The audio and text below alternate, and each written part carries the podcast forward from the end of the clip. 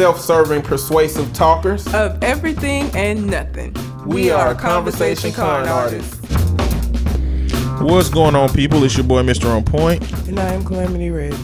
And we are Conversation Con Artists back for another wonderful episode. You can find me on Twitter and Instagram at Mr. M I S T E R underscore on point. And I can be found at red underscore calamity. Also, we're still doing the listener letter portion of the show. So if you have a question you'd like for us to answer on the show, you can send it to our Gmail account, which is conversation con artist at gmail.com. Or you can find us on Facebook, Conversation Con Artists, uh, and send it to us that way. And we have a couple of letters this week. Let me start with our letter from Deb Y. I was excited and shamed at the same time to get this letter.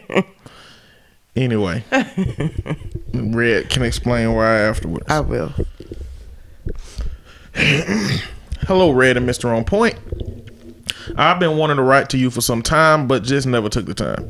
I'm part of your podcast demographic that I doubt you're aware of. As Red once put it, I'm one of those people who don't even know how to use their phones. LOL. I'm 58 years old and proud to still be alive and kicking hard. Your show is entertaining and usually informative in the sense that it gives me tidbits of information that I can later research for myself, such as the barbecue Barbie incident. Constructive critique, I hope. When you're unsure of facts, please take a minute to look it up online. One of you could do this while the other one is talking. For example, on your most recent episode, Red mentioned Kim Kardashian helping Alice. Mr. On Point, you said that it was Alice Walker that she helped when it was actually a former prisoner named Alice Marie Johnson, to whom President Trump granted clemency on her charges of cocaine trafficking cocaine. Alice Walker is a famous author whose most well known book is The Color Purple. Now, regarding Beyonce's homecoming documentary on Netflix, like Red, I'm not a member of the Beyhive. I don't usually even listen to Beyonce. I favor Solange and in particularly a Seat at the Table album. I haven't finished listening to Solange's latest album. Anyway, Beyonce only had one song I really liked, which was If I Were a Boy. But oh, this Netflix feature of hers was truly amazing in many ways. She did a great job of paying homage to the black culture and its intellectual icons such as Cornel West, Malcolm X, and others. She also slowed songs down during the show, which showcased her extraordinary voice with its exceptional highs and lows. The show made me respect her much more as an artist, although I think the lyrics are shallow in some ways, highlighting sexual and material pursuits. I was raised as a Pentecostal, although I'm not following that path now, but I still don't like a lot of crass talk. Well, not unless there's a good point to it. I also don't think being rich is the only thing in life worth pursuing, but I do think that people who have been oppressed for centuries need reminders that great rewards are possible with persistence and hard work. At the end of the day, I think that was Beyonce's message in her special. Also, Coachella got one heck of a show for their money. They got Jay Z, Solange, dozens of dancers, and an entire orchestra. Black excellence. So maybe they'll invite more black women to the stage as headliners and maybe they'll pay them well. Check out this article about pay differences for Coachella artists. Artists. it said, and the article is titled "How much does Coachella pay as headliners on Finance Yahoo?" If you want to go check that out. Yeah. Last but not least, Mr. On Point, if I were not a lesbian and about 25 years your senior, I would definitely want to meet you and may convince you to go on a date with me. LOL. you seem very thoughtful and honest. Take care, both of you, and keep conning the conversation, dear boy. Thank you, Deb. So the reason I'm ashamed is the crass talk part because we do a lot of it. you you are uncomfortable with the crass talk uncra- though. well, You're I'm- like, eh. I am uncomfortable with crass talk, which is going to be very ironic at the end of this show because I have something I want to talk about. But also, like I curse, I'm still going to. I'm sorry, Deb. but I Is don't cur- know. if- crass talk is I don't know if she could if she considers that crass talk or not. that word got ass in it. That's not the same. I'm just saying. That is not the same. Um, but I, I, I was finna let Deb have it until she said she was raised Pentecostal. Cause like every time I hear people, you know, cause she's what she's at fifty eight. My mom is sixty three.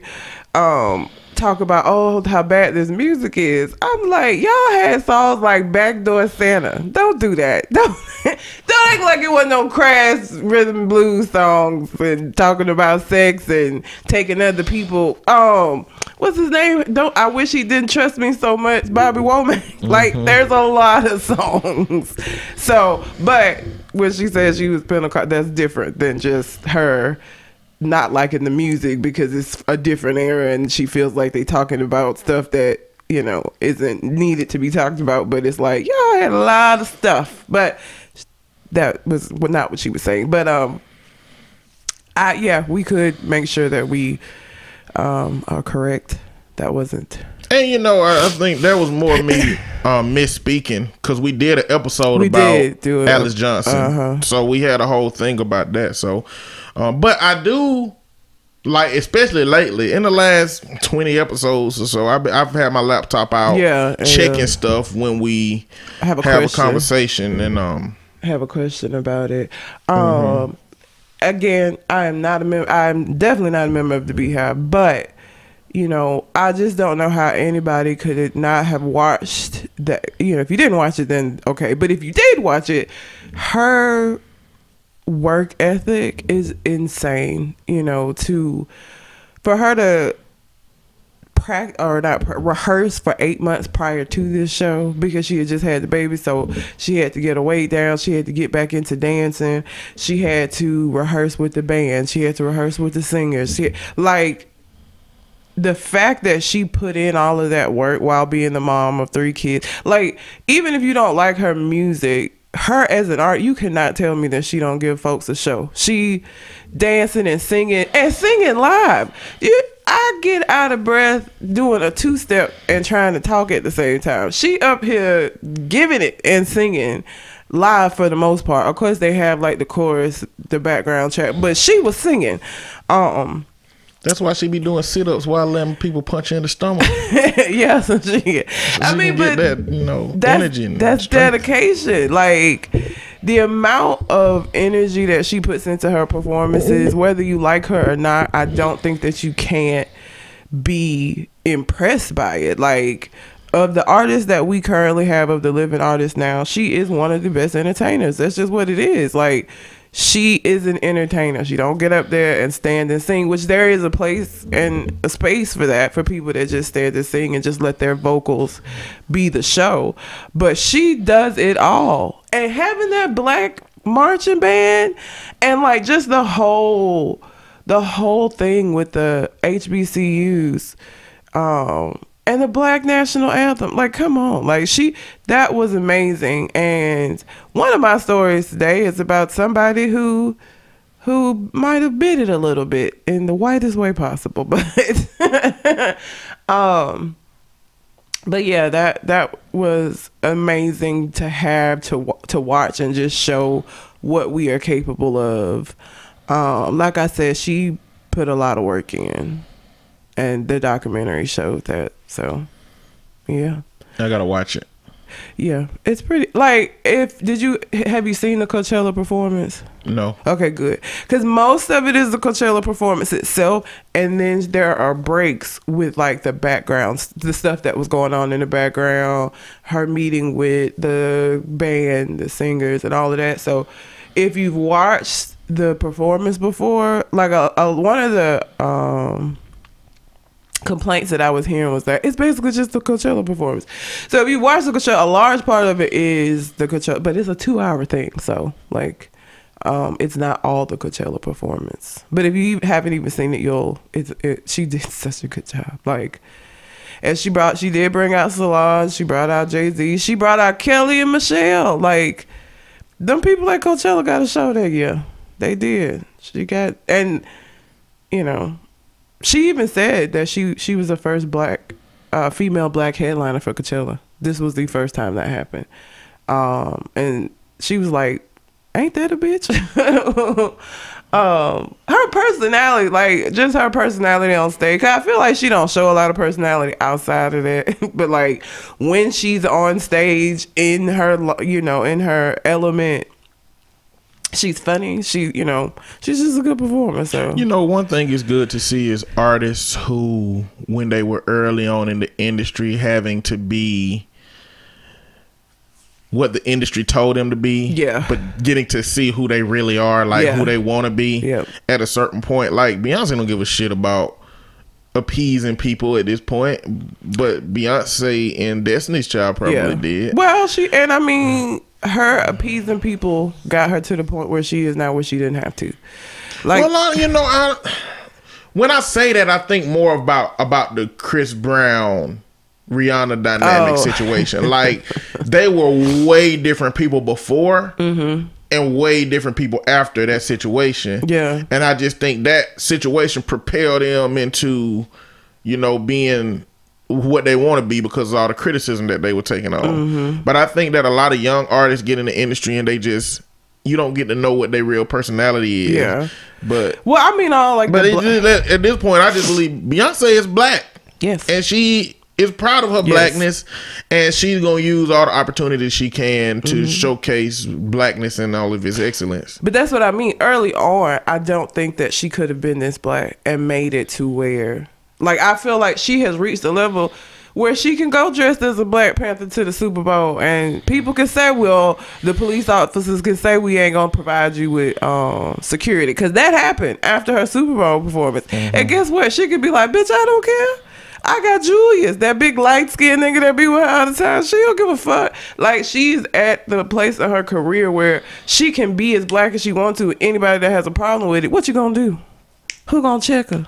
She got the amount of money to, and the reach to get to bypass any of the people who would try to stop her, as opposed to earlier on in her career when she was more dependent on a lot more of these uh, systems in place you know, her Jay Z always talking about owning your masters and stuff. Now, those were not things that they could do. Either one of them could do at the beginning of their career. You know what I'm saying? Like, but they've reached a point where they're able to to basically be business entities of their own. And so, if they step on some toes, if somebody feels some type of way because she sang the black national anthem, or that she had a whole black ass show with like one, it was like one white girl on that whole stage. And I don't know what she did to get there, who she impressed to get uh, there, but She like, she was probably in a HBCU. yeah, she Group. Literally was like the only white girl. She can do stuff like that, and and there are people who can get upset about it, but it doesn't her at her star level. It don't matter. She can do what she want, and I respect that. Like because she could have kept playing the game, you know, she could have kept doing that, but now she don't give a fuck. Beyonce do black stuff all the time now. Mm-hmm. so, yeah. Did we address everything in her later? I was gonna say that I'm flattered for Oh your yeah, you out dialogue. here getting lesbians interested if they weren't lesbians. No, I'm just a thoughtful and honest Oh, individual. my nigga. Okay. And those are very All right. um, highly sought after you go qualities. sit out here and be humble and be humble. this nigga want to be humble. All right.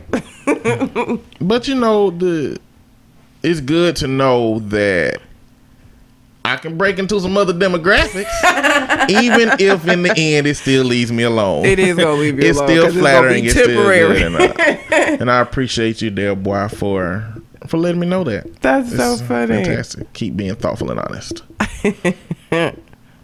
Thanks, Tim. And she's absolutely right. Keep seeming thoughtful and honest.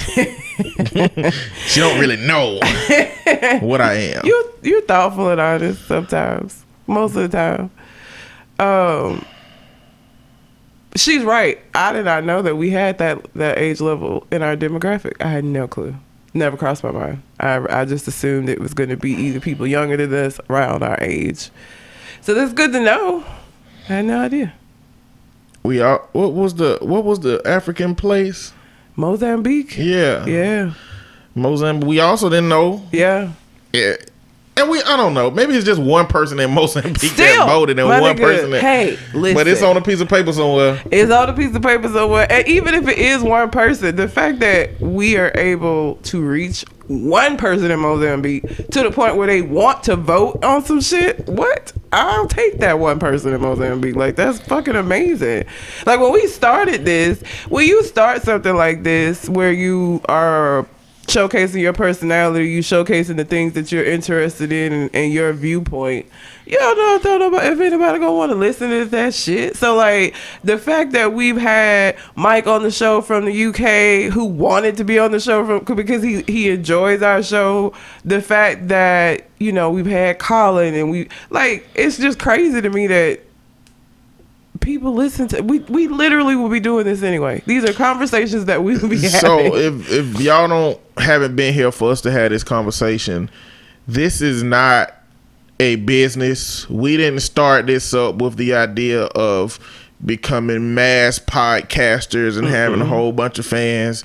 Hence, we don't really, we ain't really on Twitter that much marketing. We ain't on Facebook that much marketing. We ain't. Terrible at that. Yeah. Uh, we don't put this stuff on our Facebook page. We like do no marketing. One because of if you've listened to the show, you know the content we have, and you also know that we're therapists. So that- so I work with kids and families. I I, do too. don't need this stuff on my personal page. So I don't need anybody knowing that I do this for No, real in my not in my real life. Yeah. So we don't we don't jump out there and market. So we started this because we was sitting on her couch having these two hour conversations and was like, we should do this on a podcast. Yep.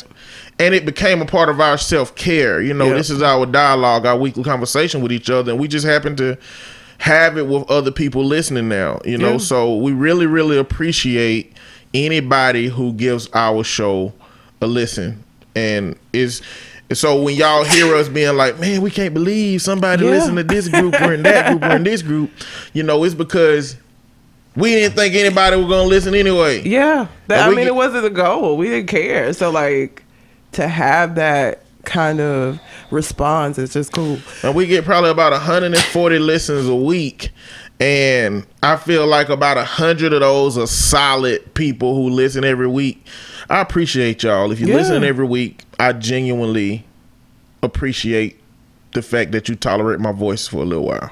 And me too. Listen, I don't even like the sound of my own damn voice. I edit the show, so li- I'm very appreciative. Yeah, she won't listen to the show. I won't. I don't like how my voice sounds, which is weird. I know, I know, but it's what it is.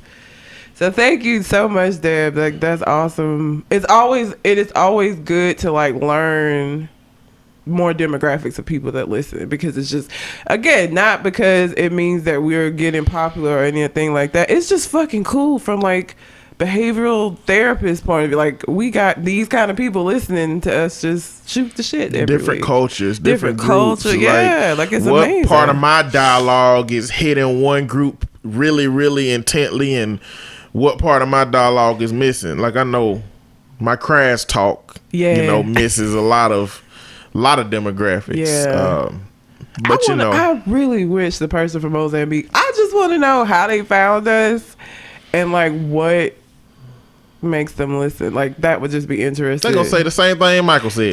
I don't even know don't to be remember. It's honest. been so I don't long. remember. It's just I've been listening for some years. I don't know. But Shout out to Michael. He hadn't wrote in in a while, but I hope he's doing well. Colin too. Colin too. Uh, we supposed to be scheduling uh, uh, our next uh, meeting with Colin. yes, yes, yes, yes. So y'all look out for us. yeah. Uh, AC Blow ain't been on in a minute either. He hasn't. Although, like, so he don't come on the show. So AC Blow and I had the same kind of situation that you and I have, except for because of the fact that he lives in a different city, it's not as regular. So we do have these conversations. So like sometimes he'll listen to the show. He don't write in, but he'll be like, "Thanks for making me look like a gun." That actually he said that. I don't even know what I said about him last week, but apparently I said something about carrying guns.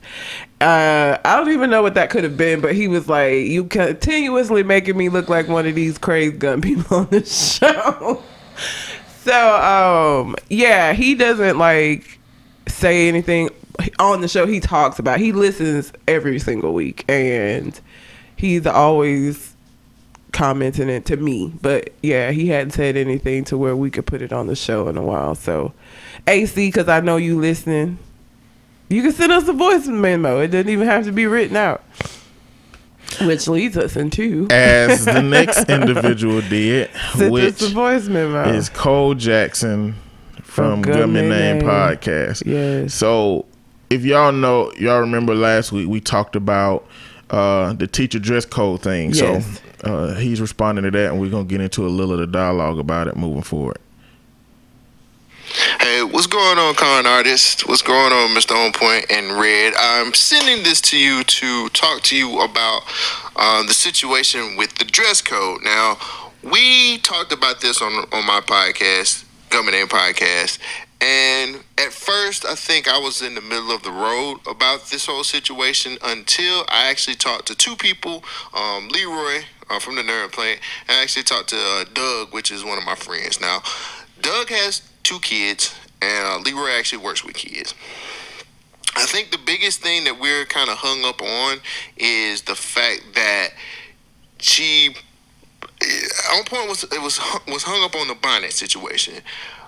But talking to those people, one thing that I can honestly say that we we we're really not looking at is I think a lot of times when we when we send our kids out into the world, we tell our kids that they're a representation of us at home. But at the end of the day, when we come to see them in their where they are, we're representation representation of them. Another thing, another point that was made, uh, which uh, Leroy made also is it's kind of hard for a teacher to tell somebody to pull their pants up or not look that, look this way, or not do this when the parent brings them to school that way. It's a lot of stuff that we're not looking at. Um, the principal actually won an award for the same program she implemented in another school, which I think I put it put that in the group as far as like the um, the the video that we had watched. But I just think that maybe maybe we're not looking at this in the correct manner because I don't see what's wrong with having a shirt and some jeans. Like my my my biggest thing is everybody got a shirt and some jeans. I'm, I'm pretty sure everybody got some shirts, a shirt and a, and a pair of jeans. She's not asking people to come up there in three piece suits and top hats and monocles. Only thing she's asking is people to come up looking presentable, represent yourself in the right way. And I know there's people out there that um, most definitely are are in poor income homes and stuff like that. But I think I think Red said this, or maybe Red me and Red said this while we were having our convers- you know, personal conversation. They good. They show as hell can get dressed when they get ready to go out to the fucking club and some shit like that. You get what I'm saying? Like they can go out and get dressed up for that, but you can't get look presentable to go pick up your kid from school. Like two and two ain't adding up. And don't sit up and sit up here and, and think that these same people aren't going out doing other shit. Like I refuse to believe that. I refuse to believe that people aren't going out doing other things, even if they are in a low income household. You get what I'm saying? And I, I, think another thing that we're we're focusing on and we're not really thinking about also is that we're focusing on the the woman part of it and not looking at the man part of it too. Because she also put in there about do rags, sagging pants and stuff like that. So I, I really feel like, you know, all of us um, should look at this as a way to how can I put it? Uh, as an opportunity, man. Like Come on now. You already know. You know good as well as anybody else know. If your mama show up at school looking a certain type of way, they roasting you. They are roasting you in in in in the lunchroom. You get what I'm saying? So why are we in, in a situation where, you know, you're gonna put yourself? I mean, you're putting your kids in a situation where it's, it's you know somebody come at you sideways about your mom, you either gonna sit there and take it, or you gonna you gonna throw hands with somebody. So I, am just looking at the situation, which I know we're to actually probably talk about this on my show, the Government Name Podcast. But I, the only thing I'm saying is let's look at this as a different way. Um, let's look at it as parents representing their kids because we ask kids to represent us. And none of us have kids. I don't have kids. None of us have kids. But I don't think what she's asking for is, is harsh. I don't think it's classes. I don't think it's racist. I, I really feel like we're getting up in arms about something that's not very it's not a lot being asked and i think we're a little upset about something that's not much that's being asked of us so that's all i got guys i can't wait to hear what your response is i appreciate you uh, listening to you listening to your show and you guys can hear me if if anybody wants to listen to me on the Government Name podcast every tuesday all right take care Gave himself that shout out at the end. I see you. Of course. If yeah. he didn't do what I was gonna do. That's G U B M I N T. Yeah. Name podcast. Good mid name. So it's a lot to unpack in that little situation. Um, but I also want to shout out to uh, Twitter because we had somebody on Twitter uh, send me a uh, mention me in a uh, a picture of the principal that did it because you know my assertion was that you know they probably white mm-hmm. and uh it is a black woman it's a black woman um so thanks miss cinnamon for sending me the picture of that principal um on twitter um, let me read before you respond so what was the letter that was sent to the parents um well, these are pieces of it. So, um, yeah. So the le- all of the parents got this letter. Uh, I guess after whatever happened with that lady. Um, please know that if you break our school rule policies or do not follow one of these rules, you will not be permitted inside the school unless you return appropriately dressed for the school setting. Parents, we do value as a partner in your child's education. You are your child's first teacher. However, please know that we have to have standards. Most of all, we must have high standards. We are preparing your child for a prosperous prosperous future. Um to prepare our children and let them know daily the appropriate attire they are supposed to wear when entering a building, going somewhere, applying for a job, or visiting someone outside of the home setting, I'm going to enforce these guidelines on a daily basis at Madison High School. We are preparing our children for the future and it begins here. So, points for the parents included what you can't wear is very low cut tops or revealing tops that you can see your bust. In parentheses, she has breasts. Will not be, be permitted in the building or on the premises. Dresses that are up to your behind. That's how I knew she was black, because that's some black shit. Who say that? Dresses up to your behind. That's what my mom would say. But dresses that are up to your behind will not be permitted on the premises or in the building or any attire that is totally unacceptable for the school setting. Leggings that are showing your bottom and where your body is not covered from the front or the back rear will not be permitted in the building on the premises. Pajamas of any kind will not be permitted in the building, along with house shoes or any other attire that could possibly be pajamas, underwear, or home setting wear. We value you, we must value you. Sorry, we, we value you, but we must ask you to value and follow the rules of the school environment. This guideline will apply to any and or all events that happen inside outside of Madison's premises. Thanks for understanding and being a partner. So that was part of the letter that she sent out to the parents with the some of the rules. Um, I think there was something in there about um, the bonnets and the do rags was included as well, but that was uh, what. So she didn't just, you know, that don't come up here in this bullshit no more. Um, I still maintain that I I mean to a certain extent I agree with Cole. I just don't I don't think that it is an unreasonable request. I don't think that it's something that these parents could not do. Um, even if, you know, I get when you say, you know, they would have clubs clothes to go to the club if they wanted to, people would get upset about, oh, why the club? If they want to go anywhere, if they're going out with a, a dude, a woman, if they whatever whatever event that they are going to that matters to them, they have clothes for that. So the argument of they're poor, they don't have better dress clothes, is not that's bullshit. Like everybody has clothes for the things that they want to have clothes for. And because she's not asking for like this strict, you know, you need a button down shirt and a pair of chino, like it's not something that is not doable. Like and I said last week, my mom never and my mom worked third shift, which means that she was sleeping anytime that she had to come up to the school out of her sleep because she had just got off work at six o'clock in the morning. Never ever would she have left the house. And so that let us know not to lead, you know, by she was leading by example.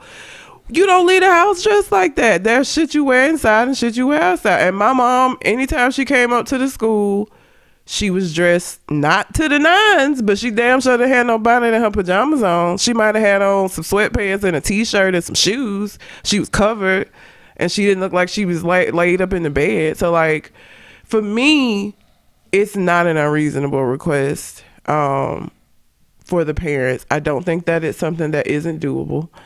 Um, like even with the leggings, I have seen people put leggings on as pants. There are two types of leggings. Any women listening notice you have cotton leggings that they're more like the pants that I have on now that are real thick and you can't see through them. Then you have those that are real kind of thin, and so whatever you got underneath them, you're gonna be able to see. And those are the ones that are meant for you to put a dress or a long shirt over it. And you have people wearing them hoes as pants. They're not pants. Anything that you can see through your underwear through, you cannot consider those as pants. That makes sense to me. Like it just does. I don't know. don't get me wrong. The part of all of this that makes sense is what co- uh, what corresponds with our current societal taboos. Mm-hmm. Anything that uh, is sexually inappropriate, you know, that's our society taboo. If your mm-hmm. cleavage is showing too heavily, if your thong is showing, all of that makes sense. Mm-hmm. You know, it, it makes sense for parents not to do that. But we not even this conversation ain't even about parents that was doing that. You know, that that had anything specific showing. The original woman had on a bonnet and a extra long t-shirt that she called a dress, but it was an extra long t-shirt. was what she slept in. She did say pajamas. That was the last point that I read, or anything that could be considered as pajamas. Your bonnet is pajamas. But let me qualify. Let me qualify my perspective. or do real rag. I work with children in a whole school system in the schools. This is about 14, 15 different schools that I go to mm-hmm. every week. Any given week, I can be invited to an IEP meeting. Mm-hmm. This is a meeting where I sit down with the kids, the parents, the school administrators, and find out how we are going to educate this child through the issues that they have. yeah, individual education plan. That's what that's IEP, called, an individual yeah. education plan. A child that has a, an a edu- educational related issue, an emotional related issue, a life related issue, sometimes qualify for this plan that we sit down and figure out how the best way we're going to approach Mm-hmm. teaching this child. We might have to change things. We might have to put them in a different part of the room. Yeah. So I'm a part of a lot of meetings where a lot of different parents come to the school. So a big part of my dialogue is from that perspective. So the question that I'm asking is how much does this impact the function of what we're doing? Now, if your cleavage out and it's males in the room, maybe that impact the function. If your booty out and it's kids walking by, maybe that impact the function. But having on pajamas does not impact the function of what the school call you there for. Having on a bonnet does not impact the function of what the school call you there for. And I'm just calling into question the subjective notion of what this principle and some of us think is easy for some people, but it's just our own subjective opinion. See, me as a man, I think it's easy not to be sexist. I think it's easy not to be misogynist. I think it's easy to share with your friends and your family when you're going through something and to be more emotionally vulnerable. Those things are a lot more deeply No, no, embedded no, no, than no, not no, no. wearing pajamas. but I subjectively think they're simple. I subjectively think they're simple, but but I know there is a culture in which not doing that is built into that group. So you think that there is a culture of people who don't know they're coming out in your pajamas is fucked up? Like I don't Yes. think I don't think that- Otherwise, why would they do it? Because they don't care. Because one of the people that they had parents that was basically like, "Y'all kiss my ass. I'ma wear what I want. I'm a, I'm I'm a, a grown person, not a child." Like. It's not that they don't, because if that was the case, they would wear them shits everywhere. I guarantee you. If they had a, a job interview, they not gonna go dress like that. If that was the case, they would feel like they could wear that shit anywhere, and they don't. Like it's not that they don't know; it's that they don't care. It's they feel like I'm just running up here to talk to these folks at the school about little Johnny, and I don't need to get dressed for that. I don't think it's this concept of them not having an idea that that is not appropriate for you to wear outside of the house. I period. think so. I I, think, think so. is. I can't believe that everybody just don't care. Like, I have a friend who his cousin legitimately when he went to his first job interview, he uh, sent a picture of what he was gonna wear to his homeboy. He had on blue shorts with the matching blue shirt with the blue hat on. and my friend had to tell him, he said, Bro, what the fuck are you doing? Where you going? He was like, To my interview.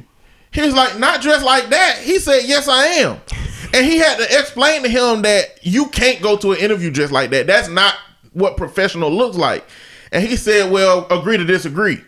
He went to the interview like that. now he don't know that's the reason he didn't get the damn job, but that's the reason he didn't get the damn job. Yeah, There are people out here who don't understand that. I mean, a man who been wearing a do rag and letting them things, letting, letting them waves cook for the last, you know, twenty years from age fourteen to thirty four.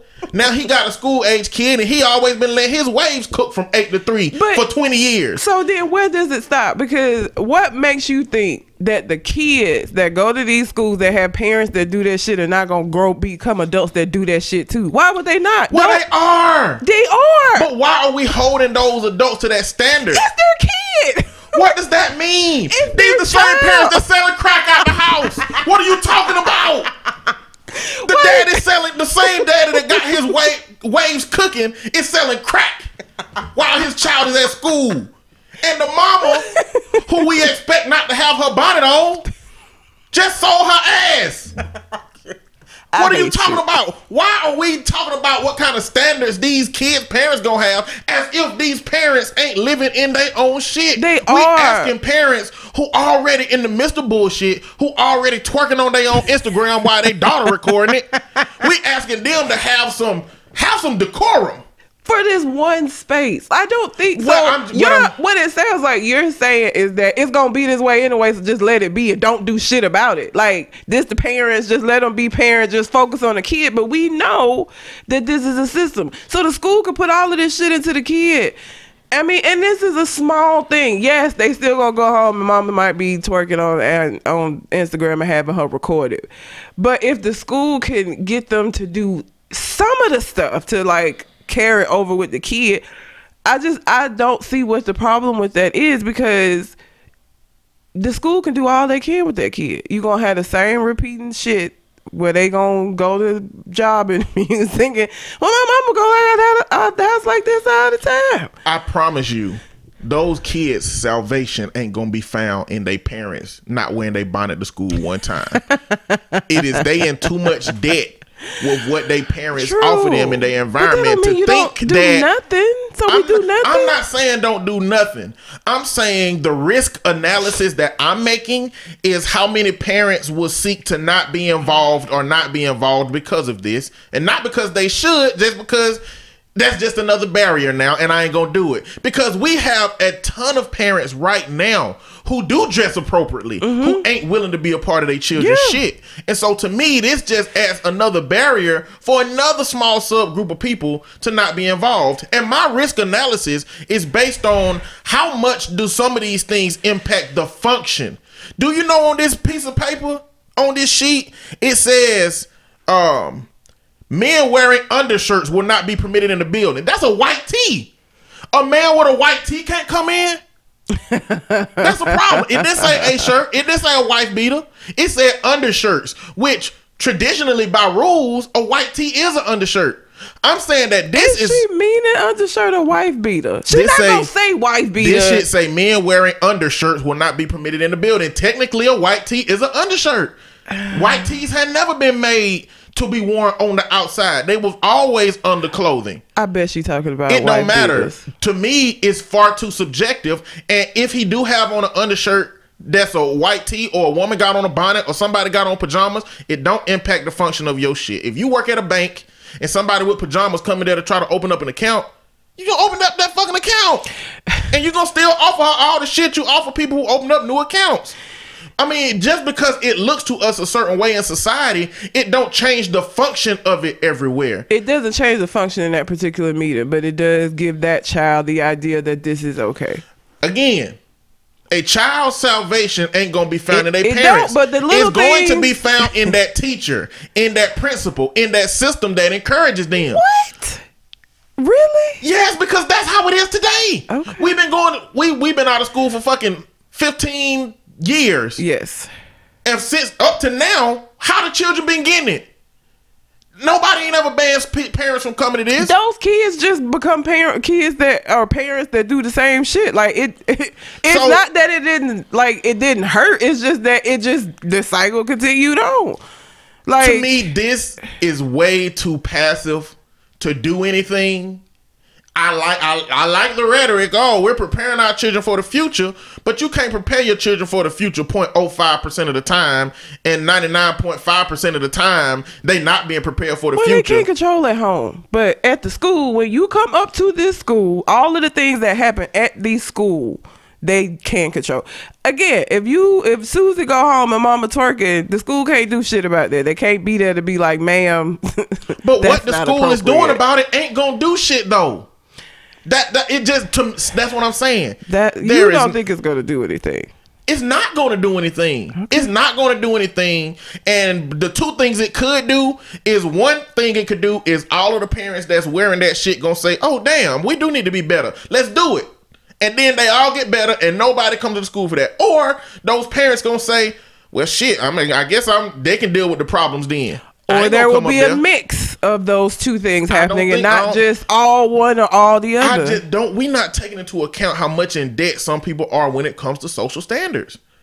And this ain't how you educate parents by being by forcing them a position to be defensive about the shit they doing because that's exactly what it's done. It's forced all them to be defensive about this shit because it didn't start with a conversation. It start with it started with somebody asserting their power and saying, "Oh, you can't come to the school to register your child."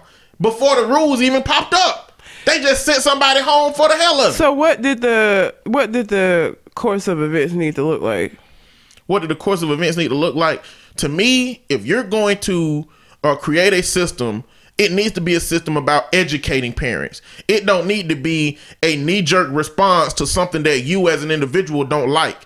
Why didn't this principal go reach out to all the other principals in this school system, reach out to the board of education, which is a step above her, start to get rules written, and then have this stuff roll out to all the parents appropriately? There's a reason that this one principal with this one school has rolled this out and ain't no other school in the district done it. and why the board of education above her ain't touching this issue. You would have had a problem if she had it. If the board, you would have had a bigger problem. I feel like if the board of education had said all the schools in this district. the to only reason that I'm bringing up the board of education in it is because nobody else is having the same concerns that she is having. they do, they just don't want to touch it. Well, there's a reason they don't want to touch because it. Because it is. because people are going to call it classes and people are going to call it races and people are going to say it's only catered to black people because black people are the only ones that wear bonnets and do rags and that's They why the only, there's a whole bunch of hood white folks out there that be doing this. Like hood white folks be coming there with their titties out and they with they ripped up jeans. And I talk like, about the that. bonnet. Not all the some of those things are black specific. That are not going. Um, white people don't need bonnets. They don't. That's not. So there are people that would look at that and see it as racist. That's why the school ain't gonna touch it. Is that is not indicative that they don't see it as a problem. It's But- indicative that they don't see it as enough of a problem for them to deal with the bullshit that's gonna come That- with them and, trying and to that's what. I'm saying. It's But that not, doesn't mean it shouldn't happen just because you don't want to deal with the consequences of it because people no, call you it- racist. I don't think it's about them not wanting to deal with the consequences of it because if it was a big enough issue, they would deal with it. I don't think anybody regards this as a bigger issue than this individual who has these subjective ideas of what people are It's supposed to look like. subjective. Everybody, feel, you talking about culture or a societal norm? That is a societal norm. The only people who feel like that shit is appropriate are the people that do it. Like all the rest of us, every conversation you have you had a conversation with anybody that was like, I don't see nothing wrong wearing your bonnet. It's fine. Have you had any person that you know that you deal with say that? I won't talk to nobody in that situation.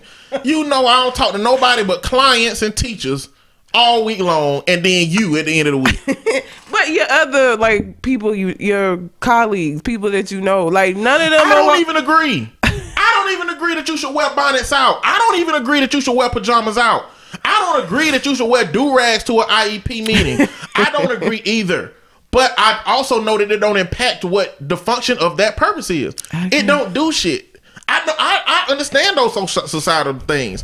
I won't go out with any of that stuff on. And you know what? If one of my clients came to an IEP with a Winnie the Pooh pajama set on, I'd be like, "Now, why you goddamn brought that pa- pajama set here while we trying to talk about your child future? what possessed you to wear that here? My issue is when a system like this begins to tell you what you're supposed to do and what you are and ain't gonna do. And it ain't no research behind it. It ain't no community dialogue about what this could possibly do to that group of people. It ain't no community outreach to try to figure out how we educate the people. It's just a knee-jerk response to say you can't do this, and now I'm gonna make some rules based around what I feel is wrong. So and nobody else supports me. If they had seminars on appropriate dress, you think these parents would attend those seminars on appropriate dress? That they would voluntarily go and learn about don't wear your bonnet to certain like they I would think- go? I think if she had an initiative that had parents that came to the school that couldn't return until they did this little program, maybe that would be different. It's still a rule that you have to do it, and if you don't, you ain't go like you can't return. It's the same. How is that different from what But you that, doing? but that's how every rule is. Every rule ain't a rule until everybody agree that it's a rule. Then it's a rule. That's how legislation is. ain't shit a law until it is a law. she a school. So principal. if the whole system was behind all of this, I'd be like, damn, that is a big enough issue to do this. But literally one school in America, one, one school in America made this decision. And oh, because it's such a big issue, you think there'd be a natural wave of every school creating these rules. It started but it's been three weeks. It's, ha- It's it- been three weeks and ain't nobody else came out saying the same thing. it's the end of the school year. We'll see what happens at the beginning of the next school year. Like They I- might change the rules. If they change the rules, then I'm gonna have to get on board with the fact that I guess this is a big enough problem. Just right now, we can't make decisions based off of no research and no school- understanding and no dialogue. it's the end of the school year. Any wide reaching rule that they were going to do, they wouldn't do right now. She could do that because it's at her particular school. But over the summer into next school year, it might be different. So are know. we willing to say, let's say we do some research, are we willing to say that the parents uh, attendance to, to meetings and things drops by 50% because this happened? Uh, are we are we okay with that? I am. You're willing to let the kids suffer because How of the rule the about this arbitrary suffering? stuff? Like because it, a parent that would drop out of their child's educational plan in life because you got mad because of what you couldn't wear or what they told you not to wear. How helpful was that parent gonna be in the process anyway? If you gonna get that upset, so who's to say something that they say in the? You know how many parents get upset about they the kid be doing wrong shit and the parent come up there getting in these. This was why I could never be a teacher getting in these parents' face. I don't know why you think that these are the kind of parents that's gonna come into this I'm meeting not- and be like, let's do what we need to do for little Johnny to make it better. Like you assuming that them coming is gonna make this big ass difference, and it might not, depending on the parent. I'm not even talking about parents who are mad. I'm talking about parents that waves cook from eight to three. Get outta here. And he said, "Hell no, these waves don't come out the oven until three, bitch. I don't give a damn if that school call. If I can't come up there with this do rag on, I ain't taking it off. I take this bitch off at 301 every day for the last 20 years. You think I'm gonna take this thing off now? Or the mama who be like, you know, I took my braids down last night, didn't know my kid was gonna get in trouble, got a phone call. I am not coming out here. Put your hair in a ponytail. Like this shit, that is crazy to me. But every parent ain't got it like that. These Cynthia hair having ass parents ain't gonna put themselves in no spirit. Half of the parents can't even get a ponytail. You know how black community and hair is with all these sew ins and and uh and micro braids and all these different styles that's been damaging black hair for the longest, especially in the hood when you don't get a professional to do it. when you let Angelique down the street do your damn hair. And now your edge is gone for the next 12 years. Ooh, girl. You know what I'm saying? Like, I'm just saying, Get a hat. listen, there, whether we understand it or not, there is a group of people in black people, sub, sub, subgroups that believe that some of these things are okay. And a big part of it is because they never, they've never had to participate in shit like a child's education. They got out of school, barely struggled out of it, got out of it, and done wore pajamas everywhere for the last 20 years because you know what? They've been on welfare. You know, you know what? They ain't had to have no damn job interviews. It's people who they have a different norm than we have. And we can't just swoop in and give people who may not know shit consequences when if they possibly don't know, we need to educate them. I just don't believe uh, they you, don't know. Red, you work with these clients. That's you what I know shit. they know. No, you know shit that they have no idea of a lot of the time. I do, but not this. Not not coming up to our center with your bonnet on. Like, and I tell them that shit. Like, where you got this bonnet on? I just rolled out of bed and came on if people don't care, it's because they've not had the value of not doing that thing implemented into their lives. So the difference between not knowing and not caring is arbitrary if you don't have a basic understanding of the value of it. The value of it came from my mama not doing that shit. That's what my value. but That's you keep going back to what your it. mama did for you, but you're not talking about what their mama didn't do for them. But that's what I'm saying. That mom needs to do it for them. Like thi- that's No, what I'm saying. You- not- if uh. you're saying that they could potentially not know because it was never shown to them or nobody ever told them, that's just gonna perpetuate that. These are gonna be kids. Nobody's gonna tell them the parent because the parents doing the same. It's it's gonna be the same thing. My value in that came from an example. It happened to be my mom, but whoever in my life I had been around that I saw go handle business or I saw leave out of the house, looking at them how they did that is what how I know what to do. Like that's your your family, your parents are your first example of everything.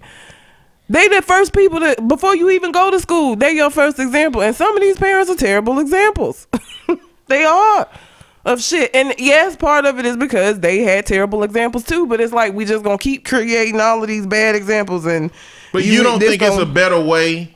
I don't know what it is, but I don't think it's Well, education. there's a way to help these parents become the kind of parents that can educate their kids about professionalism. I don't know how This ain't the way. Well- this is nowhere near the way. putting them in or having these little sessions for them to cause attend that they gonna have to either take all work or find Look, I time care. to I don't care what it is. But I gotta uh, correct Cole Jackson.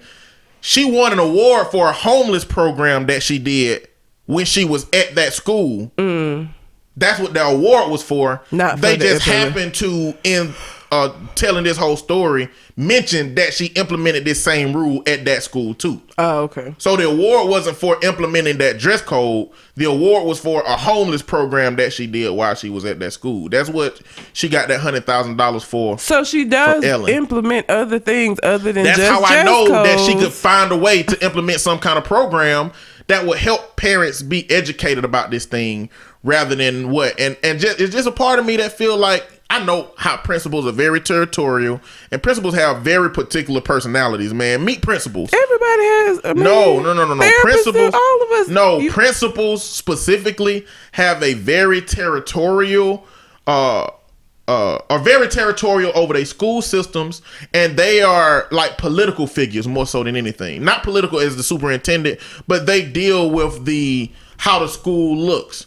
Um, for example, I had a situation where somebody called in a bomb threat uh, at the or a, a shooting threat at the school. They didn't call it in, but they did something.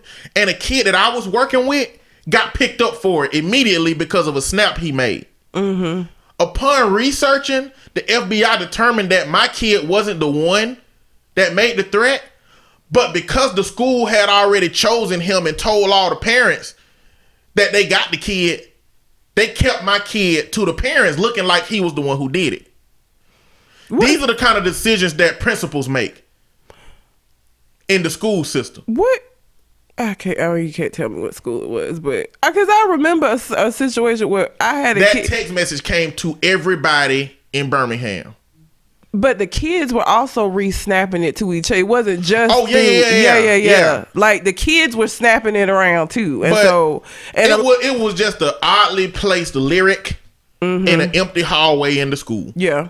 You know, he just took a lyric and put it in there. And But so the kids didn't know neither. They were sending it like it spread. The principal of the school might have sent something out to the parents. The kids were doing that as well through Snap. So even if the principal hadn't done that, the kids were concerned and sending it around and telling their parents about Well, it. Well, no, no, no. I ain't talking about the. I ain't talking about the all of the um excitement that came from just that snap, but Mm-hmm. the fact that they weren't willing as a school system to say that my kid didn't do this, because if they said, "Oh, we got the wrong person," parents was gonna take their kids out of school the next day again. Because when this message went Oh, out to yeah. everybody, they all took their kids out. They wouldn't bring their kids back to school until they said we got somebody. All these goddamn school shootings. that And you know what? Whoever did it got away with it. They still sent in to school thinking about doing whatever they was gonna do. Mm-hmm. But those are the kind of decisions that principal makes. So you, you gotta excuse me because I stopped.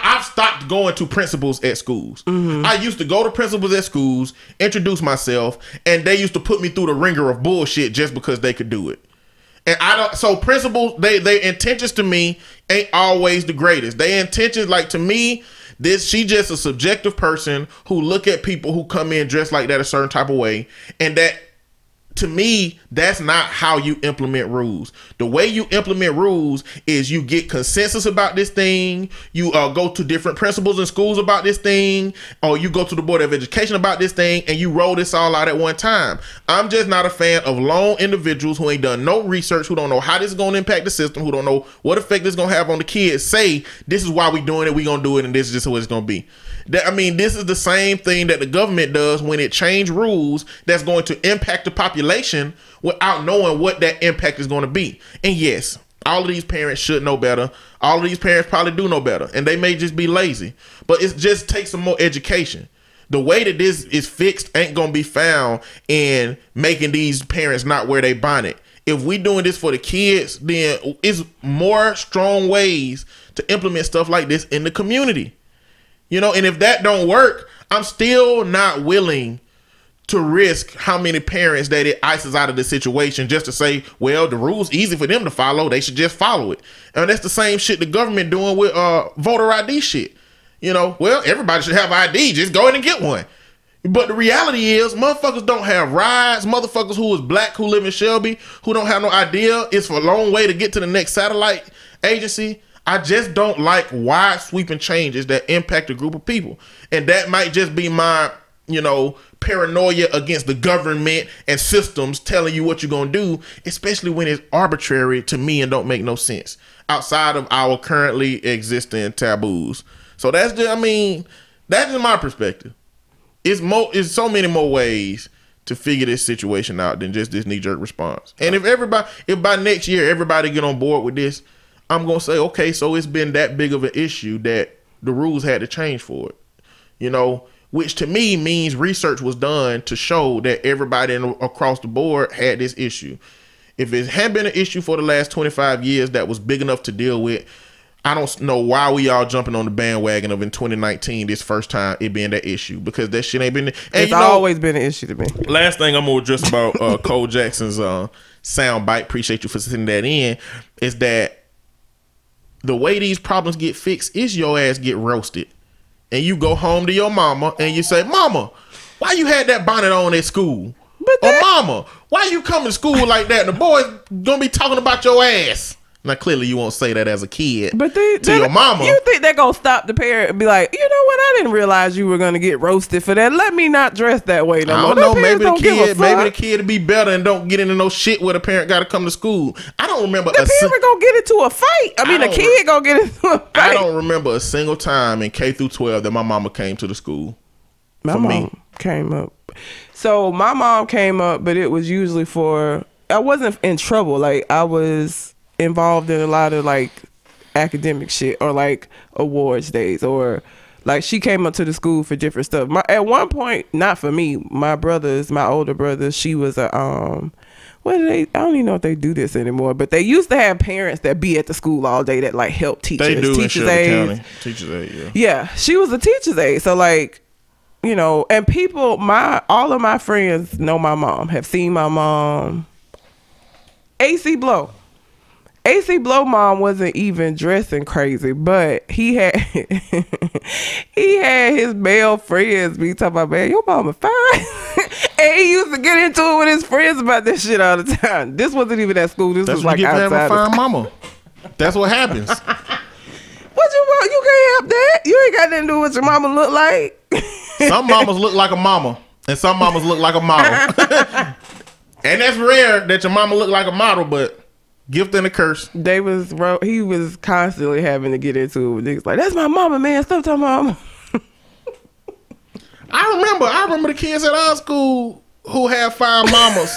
I'm like, I'm glad my mama ain't fine.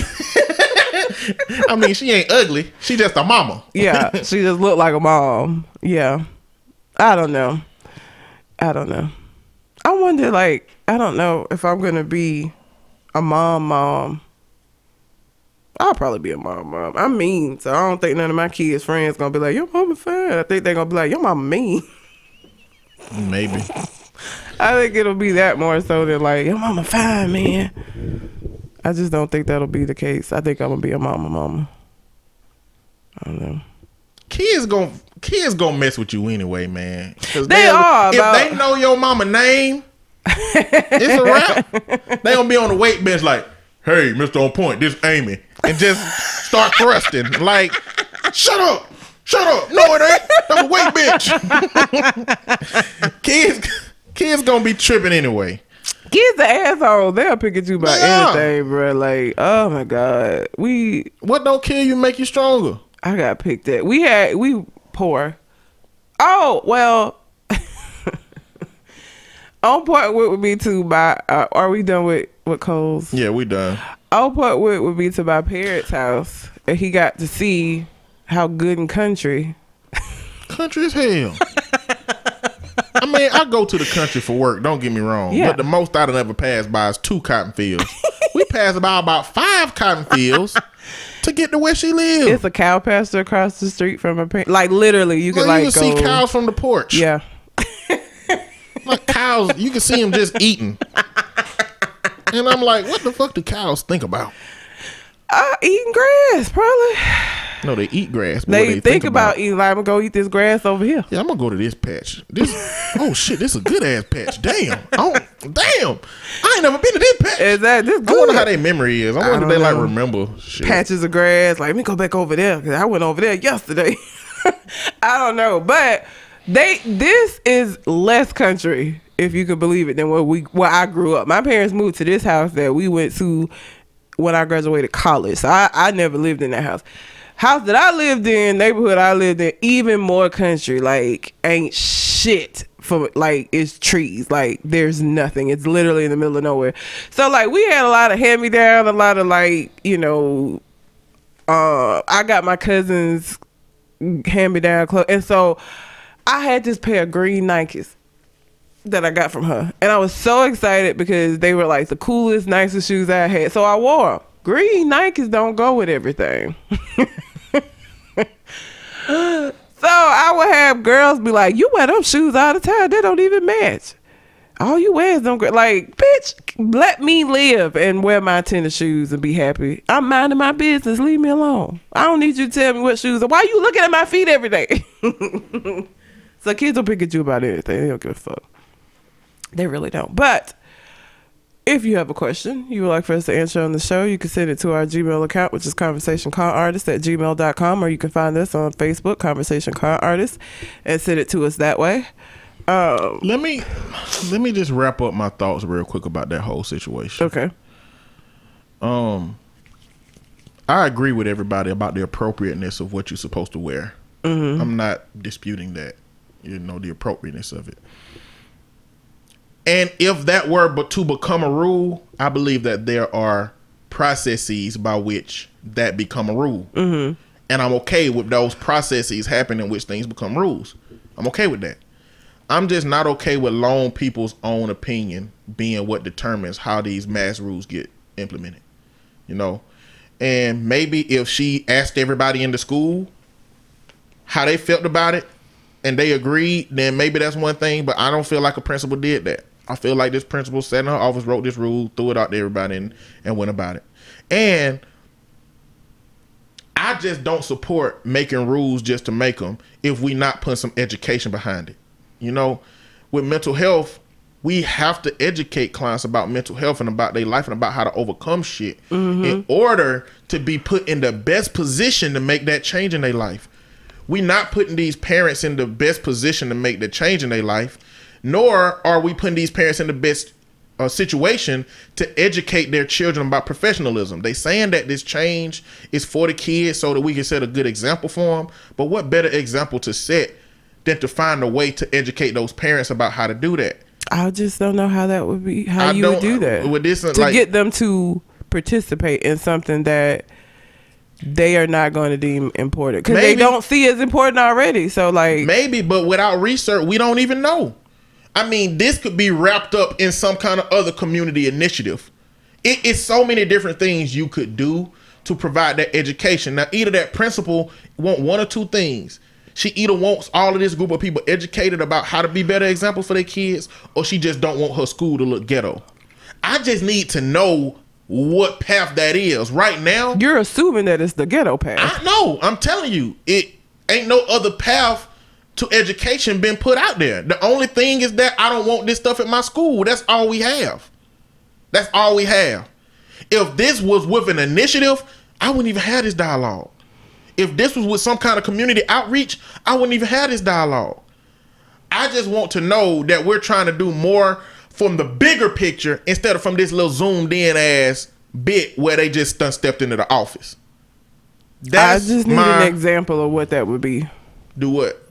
The education factor, what that would look like, where you would actually elicit parents being willing who already pissed that they got to come to the meeting at the school for an actual IEP to go voluntarily to something that for them already has no benefit. Like I already don't see the point in why I gotta dress a certain way anyway. Now you want me to come know, out could- of my time. She could not sit in change this meeting. rule, and she could, when a parent came dressed inappropriately, she can sit them down in the office for 25 minutes and talk to them and hand them a bunch of documentation.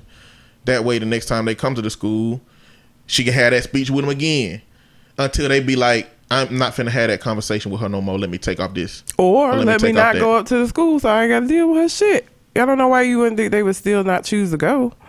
What you mean? You're saying that if she beats them with education or information, that instead of them choosing not to go like what you're saying they're gonna do with the rule, they would then choose to change clothes and go up there without that on. I, I- that what I'm saying is we don't know what they're gonna do. We don't know what they're gonna do. I'm not saying I know what they're gonna do.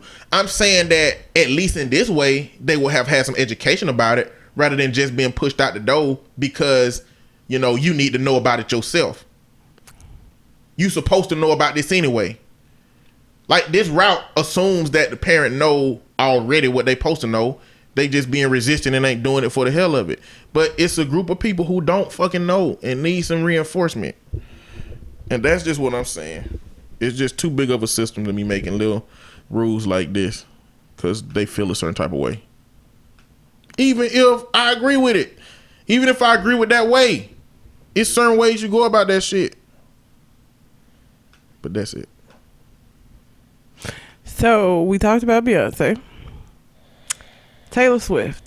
Taylor Swift um, performed at the Billboard Music Awards. And Taylor Swift was dressed in an outfit that could be like a, a drum major kind of thing. She had, I think, the University of Ohio band and drums and the trumpets and all of this like in homecoming and people were upset because they felt like she was by Beyonce. Then you got people that was like, Beyonce ain't the only person that done had a band before. Beyonce ain't the only person who done had drums before on the set. True, but this was so close to this thing coming out on Netflix and people talking about it and it being everywhere and then you come to the Billboard Awards and do something that's just so fucking similar. It just who I kept seeing people talk about like how it was like the mayonnaise version of like they were like I first of all, let me say I'm not a Taylor Swift fan. And it's not even necessarily because I don't like her music. I don't. I, Taylor Swift has always gotten on my nerve because she's always been. Her personality just seems fake to me. Like you know, after she won her 25th Grammy, she still was like, "Oh my God, me! You guys voted for me!" Like I just, she irritates me and irritates my soul. I'm not really that big of a fan of her music. There's like one or two songs that I was like, "All right, Taylor." This song that she did on the Billboard Music Awards was not that song though. That Me song, that song is the most bubblegum poppy annoying shit. And I'm so disappointed in Brendon Urie from um Panic at the Disco. Why is he, I know you're gonna say it's because it's Taylor Swift and he got that chick. I get it, but like ah, I just was so disappointed to hear him because I'm such a fan of Panic at the Disco. And I just didn't want to see him on this bubblegum pop ass and the video is all uh, it's just too much. He's good. He's good at what he do, man. Yeah, I guess. I don't know. Why not get on the song? Why not get on the track? It's Brendon Urie. He can do what he want to do. He can't do And what he want to do. She's the white Beyonce to white people. Yeah, okay. I'm glad you fixed it. You know what I'm saying? people. Like she's just she's she's on that level over on the other side. You know? And and she steals stuff. I mean, damn. I don't think we have to debate about how close to the devil Taylor Swift is. you know, if you don't like her. We all heard the phone call she had with Kanye West Ah, we did. where she was like, "Yeah, that's cool. Say that about me. You can say you're gonna have sex with me in your song. You're a rapper. Rappers do that all the time. It's endearing." and then I can't and- believe he would say that. and that then about when he me. did hurt it- so much, and I just don't understand why he continuously picks on me. Oh my god! And you know what? Kanye wasn't even gonna release the call. Yeah. Kanye was gonna take the heat. Kim released the phone call because she she, like, said "Fuck she her." wasn't finna sit here with for this. I ain't here for this. You know, so Kanye got a point for that, even though he's in debt so many oh points. he's in debt a lot. And oh, he's accumulated so much more debt since that situation Oh, too. my God. that was before the Trump meeting. Yes. that was before the mental illness stuff. That was before, uh, even though I think he been mentally ill for some time. Yeah. that was before he publicized it. Is you know before Yeah. all of that, but I don't think we like Taylor Swift is not not don't seem to be a great person. no. You know, so it don't surprise me. What did you say about the spices? Because I don't know if you forgot about the spices.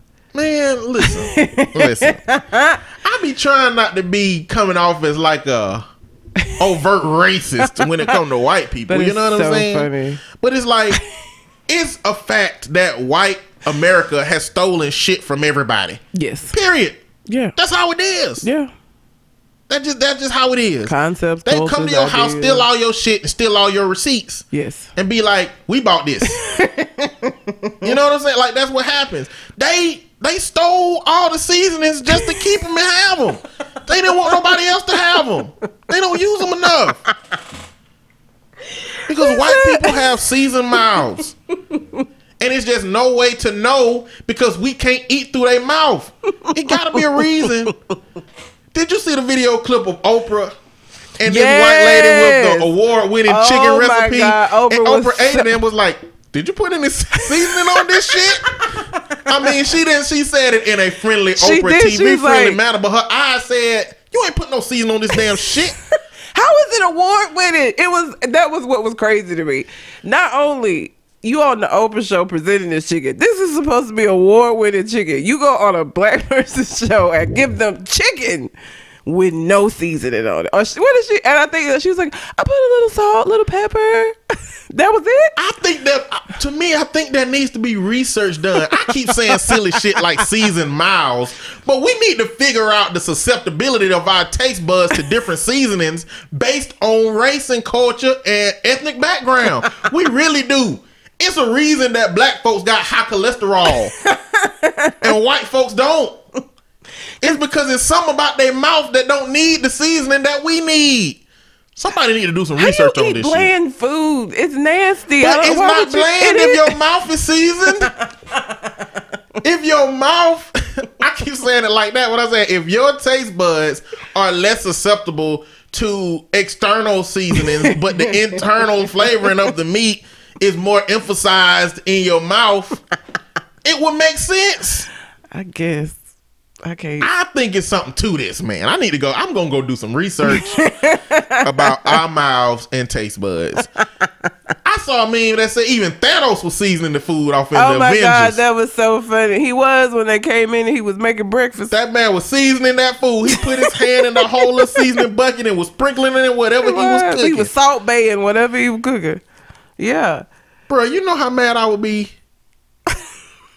if I was in there cooking a good old meal. It's smelling good. It's almost done. And a group of cats just come in and just start beating me up and just rob me, knock my food up. Boy, I, ooh, they better kill me after that. Anyway, Oh. uh, you know, I, like I, I ain't trying to sound like a racist, but some of the some of those things I said are just rooted in fact.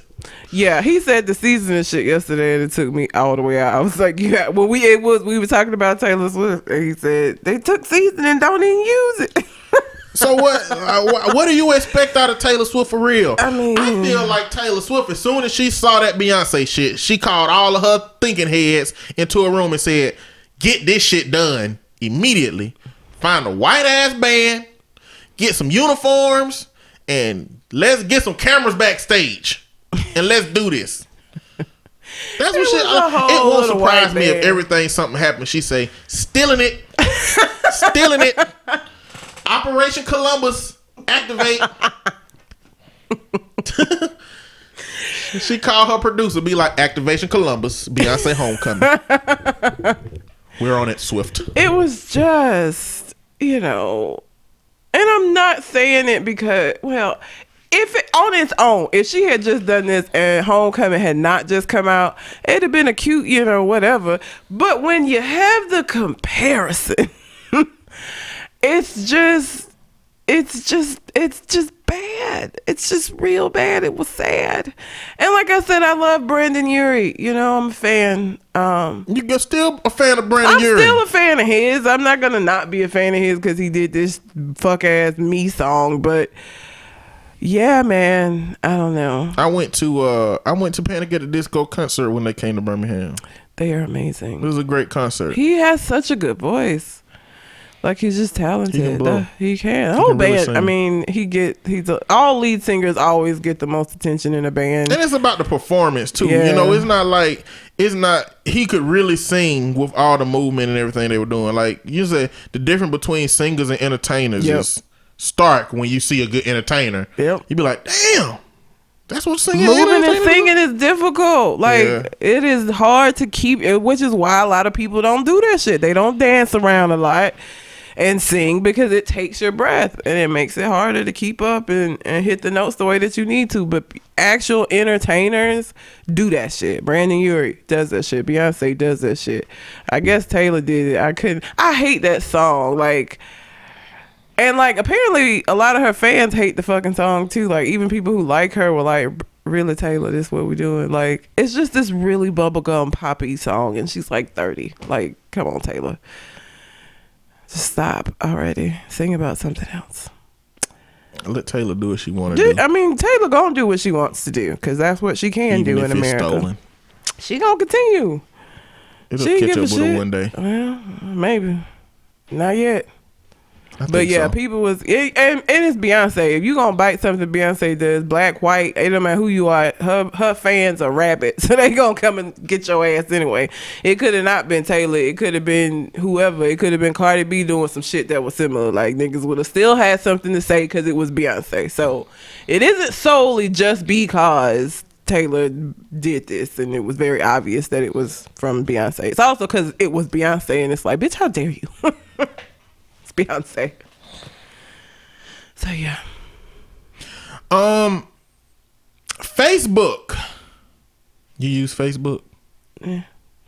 I like Facebook. I use the messenger because our group chat, but like the app itself, not really. Look, Red used to fool with Facebook until she got a job, which her job was to go down the Facebook feed and rate different posts and stuff. Yeah. After that, Facebook was dead to her. yeah, her. it was because it was so tedious. It was like I made a lot of money doing that job, but Jesus, yeah, that is when I stopped fucking with Yeah. Facebook. It it was Facebook has banned a whole bunch of people. Farrakhan. They banned Alex Jones, Milo Yiannopoulos, Laura Loomer. Don't know who those people are. Well, I don't know who Laura Milo, Loomer I was gonna say I know my ain't Milo. Paul the- Nellin. Milo is the AIDS dude, isn't he? AIDS. Not A- HIV medicine. Is he the one that? Who was that? Who who made the medicine unreachable for people because he made it so expensive? Oh, the dude who bought the Wu Tang Wu Tang Clan. Yes. I don't remember his Can't name. remember. Who is Milo? You I heard, I know the name. Milo. Yiannopoulos is just a far right um, propaganda spreader. Oh, okay.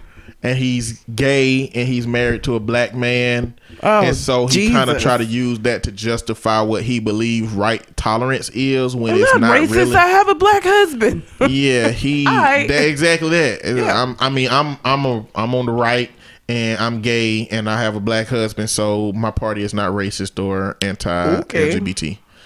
Um, Paul Joseph Watson, all of these people, but the most notable one Farrakhan. in the black community is Farrakhan. Uh, and I don't know if y'all know why Farrakhan has been uh, kicked off of Facebook. Clearly, the other ones.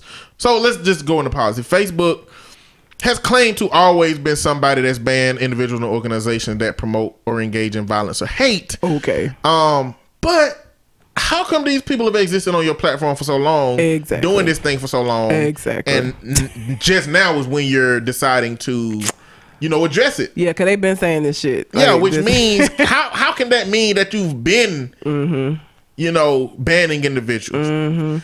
Uh, you just don't ban individuals that is that is very very popular. Mm-hmm. Um, Now, I don't know if you know y'all know what Farrakhan the issue with them with Farrakhan, but if you look up Farrakhan and anti-Semitism, he speak real greasy about Jewish people, Which is terrible. like ridiculously so, and that's what made that I I'm now no longer like a Farrakhan supporter yeah. myself. Mm-hmm. Because if you support anybody's oppression, then you should support nobody's oppression. Why does he And dislike I, you know, Jewish people so much?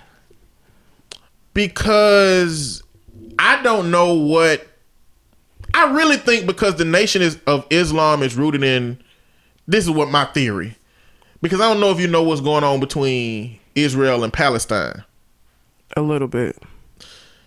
So there is a uh this is probably finna go for a while. This is a thing called Zionism in uh um, in Germany amongst Jewish people. This was before the Holocaust. The idea that uh, the idea that a, a Jewish person or Jewish the Jewish faith is a faith and a na- nationality, mm. right? And so that prompted the Jewish community to say we need a nation. If if we've decided or text has indicated that we are a faith and a nationality, we need a nation tied to that. So as the Holocaust was going on and people were leaving the Holocaust, fleeing, and afterwards they settled in what is currently now Palestine, right? Uh, and this place is called Palestine. But and Palestinians have been living there. So a bunch of Jewish people come and just stay there, and the Palestinians like, okay, cool. More Jewish people come, and the Palestinians like, okay, what's going on? More Jewish people come in, and, and okay, so what's happening? So they essentially moved to take over Palestine and call this our nation. Now, it's a well-known fact that the Jewish community has strong roots in the financial avenues. Uh, in our and, and just in across the world. A big part of that is because a lot of Jewish people could not participate in market and um and open societal and um marketplace exchanges. Because at that point in history they were really criticized.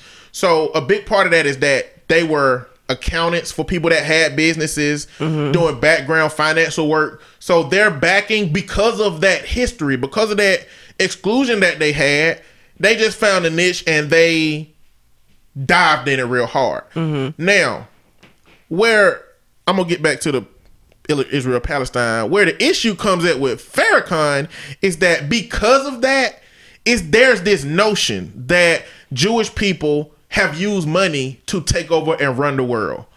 All kind of systems, they throw money into it, they do everything, and and they're greedy, and all they want is money, and they don't care about people or friendships or anything mm-hmm. because money is what they after. And this is a stereotype of the Jewish people. Like It is. that's that's the black people are lazy lazy version of of Jewish people. They mm-hmm. greedy. Yeah. And so They don't tip. Yeah. so now for me that makes it really it that that rhetoric makes it hard to even acknowledge the actual accomplishments of the Jewish community in the finance and wealth area. 85% I might be off on that number of Hollywood is Jewish. It's a large portion of that. Mm-hmm. You know, and what my brother told me, he said, Do you know how much of the world is Jewish? He said like less than 1% of the world is Jewish, but they represent a lot of financial markets very high. Uh, for the sake of um, research, don't quote me on these numbers, just know what I'm trying to represent in the stark differences between these these numbers. Um but Jewish people kept moving into Palestine and a war happened because at a certain point Palestine was like, nah, y'all can't y'all can't just move in here. And the Jewish the Jewish they won. Yeah. They won the war and they took over and they was like, okay, this is ours. Uh clearly Palestinians are angry about that, but they got pushed out to other areas. Uh it happened again. You know, Palestine tried to come in, get their little area back. Another war happened. They lost and got pushed out again. Uh, now we talking about a community that you know is is very financially structured. So whatever I imagine, whatever they need to do to to acquire what they need to to be to win, they they would. And um, the last war that happened pushed them out to areas that extended Palestine. So it started getting into Britain territory. So Britain said, "Y'all got to fix this shit because y'all can come over where our stuff at." And so they came up with an agreement to where uh, Palestine would be in. Uh, so after that last war, um, the Jewish side took over everything, right? You with me? Mm-hmm. The Jewish side took over everything. After the British got involved, they came up with an agreement for Palestinians to be able to uh, live on the Gaza Bank and uh, the West Strip. Wait, the Gaza Strip and the West Bank. Mm-hmm. These two areas y'all can stay in. The problem is the Jewish forces never left those areas that they said the Palestinians can stay in. So the Palestinians in those areas don't have their own governments. They're essentially living in the Jim Jim Crow South. There, they are they are oppressed, subjugated. They can't move in the way that uh, uh, Israel's Israelites. I don't know if it's Israelites. The Israel citizens move. They can't do any of the same stuff, and so that's what like Marc Lamont Hill. He got fired from CNN for talking about Palestinians and their oppression. Uh, Palestinians was some of the first people who had Black Lives Matter signs up, you know, to support the oppression of black people over there. Angela Davis, when she came here in Birmingham, she got her uh, award that the uh, the uh, Civil Rights Museum was going to give her revoked because of her support for Palestine. And so this is what's going on currently right now. Now, a bigger problem with Palestine is that Palestine had a hostile government take over, and that's that's Hamas. Hamas is a horrible group that said we just want every Jewish person dead. And so they're the people that's representing Palestinians right now. So that's why America is like, you know, fuck Palestine. Israel is the way to go. Uh, but that's not a representation of what the Palestinian people want. Uh, and so instead of looking at the people and saying how can we help the people, they're looking at the group that represents the people and not helping. Uh, to me, I think Farrakhan's issue with Jewish people is rooted in the treatment of Muslim people. To me, I think it got something to do with that. I think it's just pushback to that because I don't know what Jewish people did other than that that he could be- look at as as negative. Um, another thing that I don't know if y'all know about Farrakhan or and the Nation of Islam, but it is very very strangely tied to Scientology. And I really can't give you a lot of information on this. Um but uh go look that up. go look up uh Nation of Islam and Scientology. They they got some links that really make the Nation of Islam and Farrakhan stuff seem really weird to me. So when I started looking up how you know why he was anti-Semitic, I never got an answer to why. Mm-hmm. I just seen he was talking greasy, and that led me to realizing that they connected to Scientology somehow. I don't, it's weird, but a lot of people are up in arms about Farrakhan being removed from Facebook because when it comes to supporting the black community, he got the best words for community uh, for supporting the black community.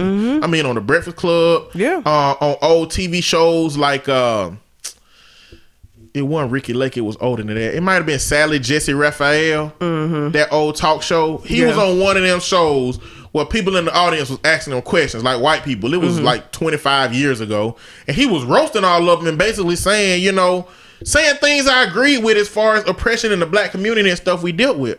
So, you know, my question in this dialogue becomes how what do we do with people who are strong advocates for us but not strong advocates for other groups that are oppressed? I mean, should we care?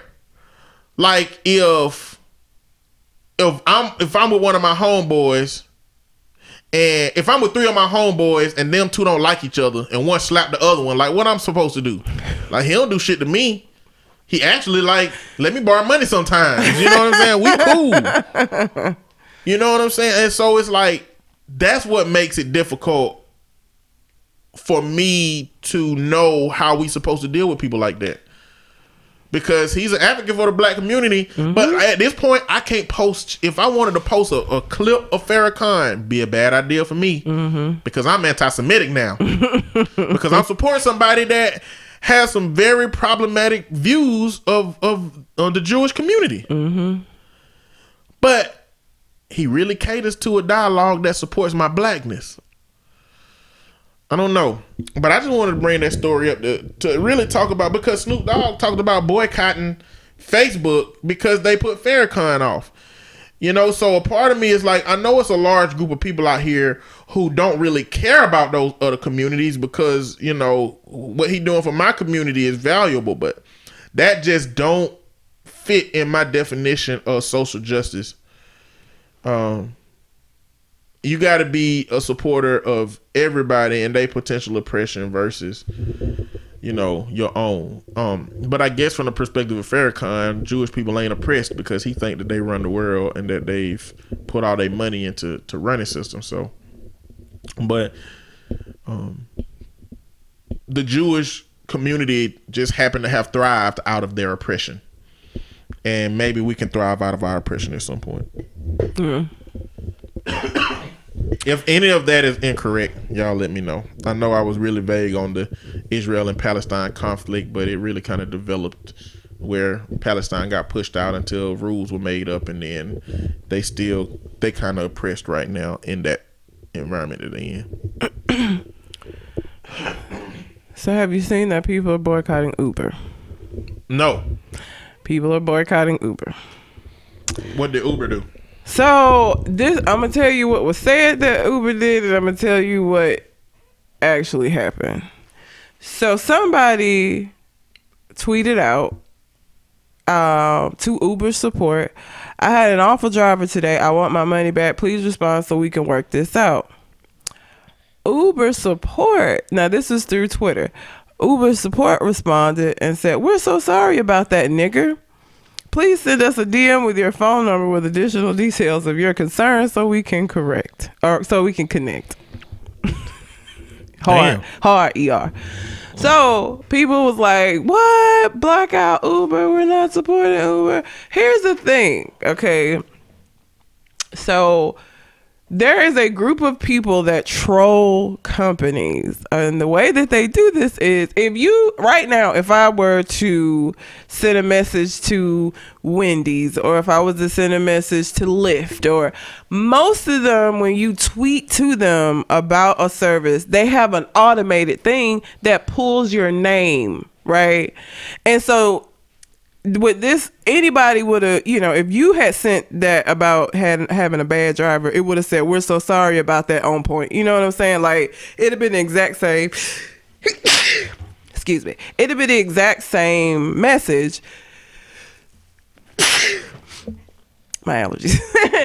But it would have imported your name whatever name was in your tweet.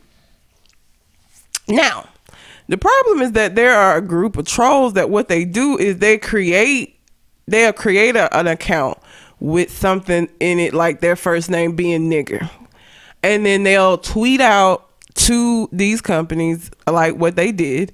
And the company will respond pull that name now people up in arms and the person goes back in and changes their twitter twitter handle so now it just looks like you just called this person a nigga for no reason and that there's no context to it because what the person did is they changed their name to dick at the real at the Cheney at no at real the Cheney like Dick Cheney.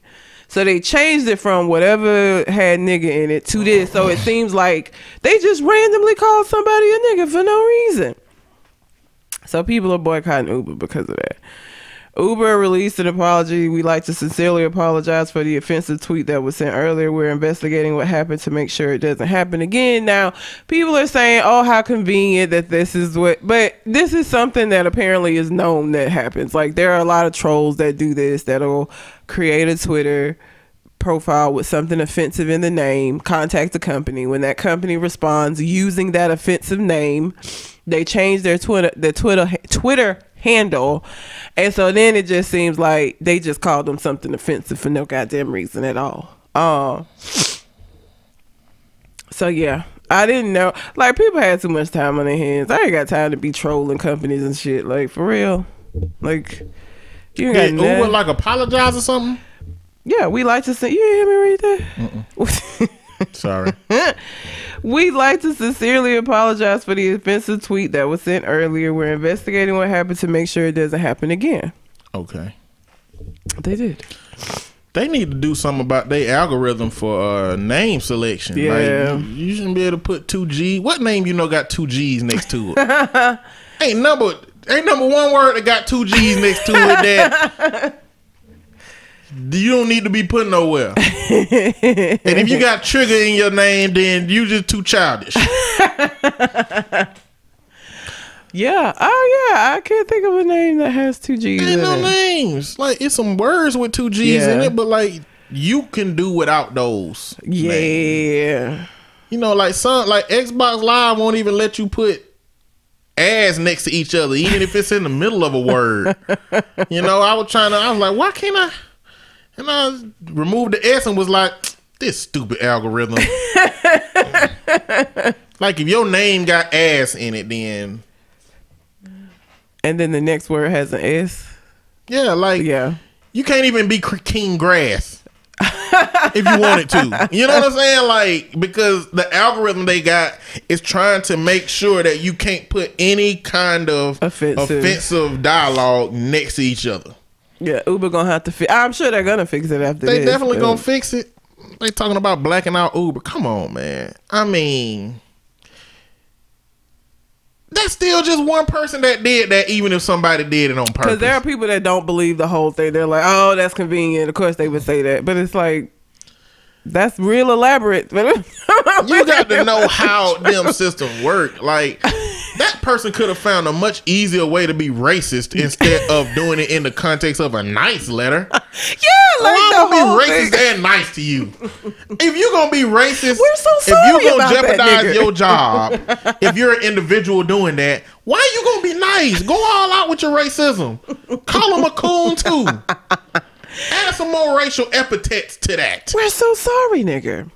Please send us a DM with your phone number and additional details. Exactly. Like, come on, man. The- if y'all, this is another one of those situations where you know. Did you know that with math, people who like teach math and or high level math, they can't remember a time in which they didn't know math.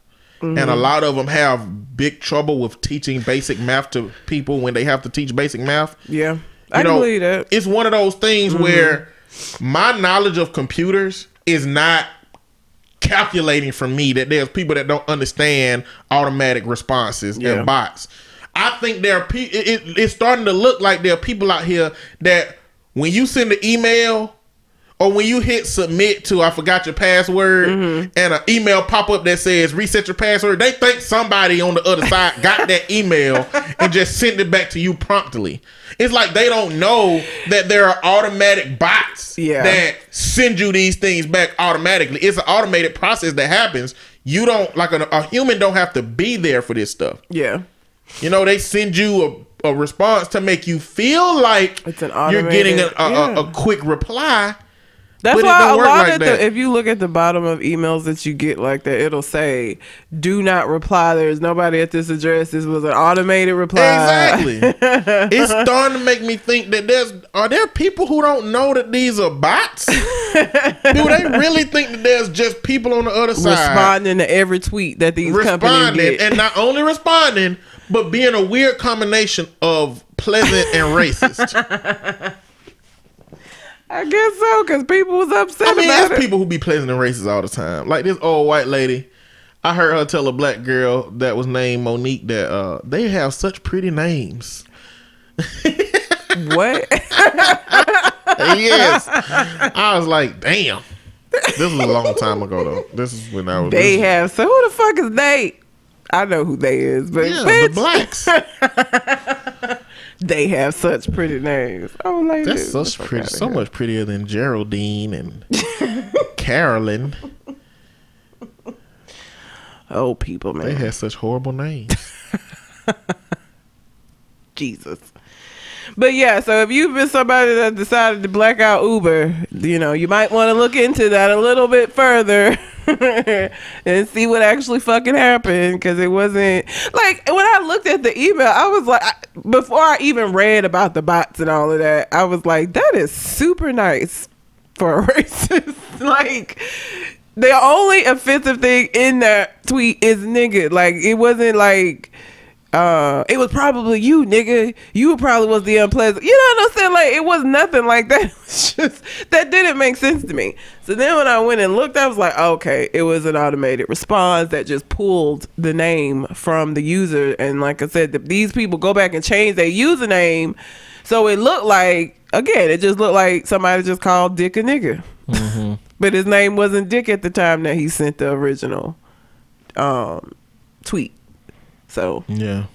you know, just make sure before you start boycotting shit, you got all the that you know why you're boycotting it, and that you are making the decision based on what actually has occurred. I don't really give a fuck about Uber, Lyft, or any of them. Uh, I don't really have a dog in that fight, but like, they didn't do anything in this instance. I've I've come to a universal truth for myself that everybody everybody ain't gonna like. I realize that sometimes I'm just gonna be a bad black person, and sometimes I'm gonna be a bad friend, and sometimes I'm gonna be a bad ally, and sometimes I'm gonna be a bad advocate. Sometimes I'm I'm gonna be a bad therapist.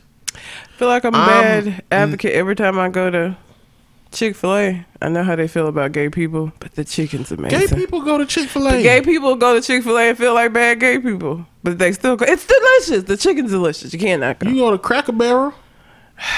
I saw that shit. I'm still gonna go sit and eat my breakfast and get my baked apples. We need to. So I'm gonna be a bad black person. We need to open up nigga tub. That's all I'm saying. We need to get if they can have Cracker Barrel, we can have nigga tub. That is- okay, that's. I think we should try it. Cracker, in that sense, is not the racial slur, though. How do we know? How do we know? A barrel is something you fit things inside of. Crackers, Crackers go in there. are a you know flour based Yes. product, but also you think they just stuffing white people in barrels? I don't know, man. You know how many things be having them secondary meanings and stuff. The only reason I'm skeptical about it is because white people wouldn't call themselves crackers. Yes. Unless they were trying to be really secretive and get away with doing something that we wouldn't think they would do, so we don't think they did it, even though they did it for the reason that they did it for. but because we don't believe it, we think that is is saltine crackers. I'm still gonna eat my baked apples. They wanted a few places that serve baked apples. What do you want from me? And they're delicious. You and they're make baked biscuits. apples yourself. You can I baked can't. I make baked. I've made baked apples before, but I like if I don't feel like making them, and I want to go somewhere and sit down and have them served to me. Cracker Barrel and their biscuits are delicious, and they have apple butter. And not everybody ha- like. Listen, I'm going. it's just gonna happen. I'm gonna be a black, a bad black person and go. And so I'm not going to. I'm not a protesting type. Mm-hmm. You know, if I'm just, I'm, I'm away. What I look like being outside in the sun with a sign. you know what I'm saying? Like that's not my thing. I'm sorry. I'm sorry. That's not my thing. I would talk about the injustice with my little black clients that I work with. I would talk about it on my Facebook fa- page. I talk about it on my Instagram videos and my podcast. But I ain't going outside in no hot sun. That ain't my thing. So you about you see I, every time I see them people, I work at Homewood, and so there's always a little guy. Is it for CC's? He be out there with that sign, just just just getting paid. I know, but my God. It be hot as hell outside sometimes, but he don't just be standing there. He be moving, like The check that you get cut for social justice ain't the same. it ain't. It's zero. you get paid in feel goods Yes, that's about it. and advocacy for your culture. But you know that's a hard sell. It is a hard sell. So if y'all were black, if y'all were um boycotting Uber and you didn't know that information, now you know. And I'm not gonna take credit for things I don't use that I boycott or that people are boycotting. Like I don't watch NFL at all anyway. Yeah. So I wouldn't take credit for an NFL boycott because I don't watch it. That's not a boycott. Yeah. That's just me continuing to not watch it. To do life like you, You were know, doing it before. Same yeah. thing for Uber. I don't use Uber. I can't say I'm boycott Uber No. because I still install the Uber app and go somewhere if I needed to. if my water heater in my car busts right now, I'm installing the Uber app mm-hmm. and getting a ride because I need it at the time. Um, what I got? So many different things. Where we at on time? I know you We got 15 minutes. Okay. Um, should schools ban Dr. Seuss for being an N-word spewing racist? The books aren't though. I mean, so that's the question we asking. How much does an individual's person's thoughts and ideals outside of their work matter if their work doesn't reflect those negative, harmful things? What do you think? I mean, I like Dr. Seuss. And like I feel like sometimes some stuff ain't surprising. Like people who grew up during certain eras, regardless of what kind of stuff they've made or done, like it never surprises me that there's some racist shit tied tied to them because of when they were alive. so But should it be acceptable though? I mean, I mean, we talked about the story last night where a lady had a song called uh Pickaninny Heaven. yes. And they stopped using her version. Exactly. Of, yeah, Like, I mean, picking the national anthem that she's saying don't have anything to do with the problematic thing she had. So should we be okay with continuing to use that version of the national anthem? Well, I feel like because she also made so it's in the same realm. Like she's there was a song that people were using, but she has problematic songs as well.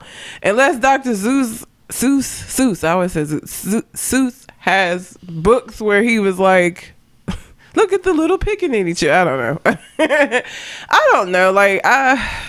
Uh, there are other options. Like I'm a Shel Silverstein girl. I have a lot of his books.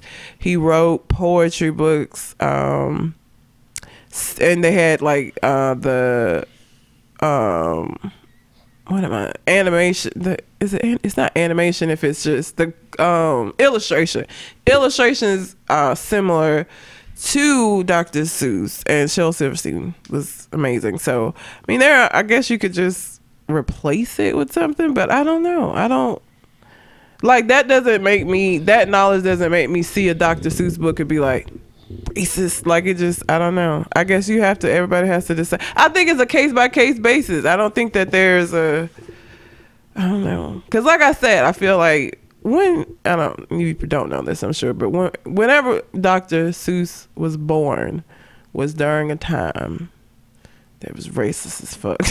so like it's not surprising to me. It's surprising to me. Same thing with Disney. That then you would be boycotting Disney movies. Disney was anti. Disney was terrible. The man. you would have to not watch any of the Disney movies. I mean, it depends on how it depends on how much you isolate. There was racism in the Disney movie. Dumbo. Yeah, Them crows? I know. I'm just saying it. Dep- I mean, in that regard, it depends on how much you isolate the person's name from their actual work. Mm-hmm. Like the stuff that he did specifically. Mm-hmm. Then yeah, you can have a problem with that. But like Disney now ain't connected to Walt Yeah. Disney outside of name. Yeah. Like those are new people's ideas. So, I mean, it depends on how far you want to go back with that. I don't know. Um, I feel like I would still read my kid a Dr. Seuss book. Cause it's So- good for learning. the author Brian Jay Jones explored this. What the article says explores a seedier side of the writer that explores Geisel's, which is uh, Dr. Seuss. His name is Theodore Geisel. His uh, What racist nationality is Giesel? don't know. Um, racist Jewish. and misogynistic cartoons that the cartoonist didn't seem to be afraid of. He got a book called Becoming Dr. Seuss. Theodore Giesel in the Making of an American Imagination. Um, is a candid re-examination of the author beloved by millions for his nonsense verse and vivid cartoons. It um, looks at his cartoons that uh, mock black people who were depicted as monkey-like and with big red lips. He spewed the N word like it was water, and also apparently had disdain for women and often described them as insignificant and helpless. So these are like just old cartoons that he had Okay. that he never said, yeah, they was fucked up. He basically just, you know, had them and then started Dr. Seuss and I don't know. I would still probably read my kid a doctor because I feel like phonetically they're they're good books, they're good learning, but like I just I don't know. Cause I felt, cause it's like, do you do you read it and then be like, but listen, Dr. Seuss was a racist. Dr. Seuss was a bad man. This book, like, I don't know, like, I don't think so. I just, I think with kids, you have to create the framework of them being able to come to that on their own. I think you mm-hmm. give them the definitions of all that stuff. You give them the understanding of what good and bad is, and let them come to their own determination of whether that is a good person or a bad person. Yeah. Because we all have different scales of how we're going to assess that, and your kids are going to have a different scale than you too. yeah, Uh, a lot of parents think their kids is just gonna think like them one day, and that you can make your kids think the way you think. No, you cannot. the more you, matter of fact, the more you try to make your The kids further think the way away from they think, gonna get the it. further they're gonna go. they gonna shoot. Their shit gonna go far away from you. Mm-hmm. Your best bet is to teach them what you teach them, and then let them go free, and give them your input whenever something happened that could impact how they think.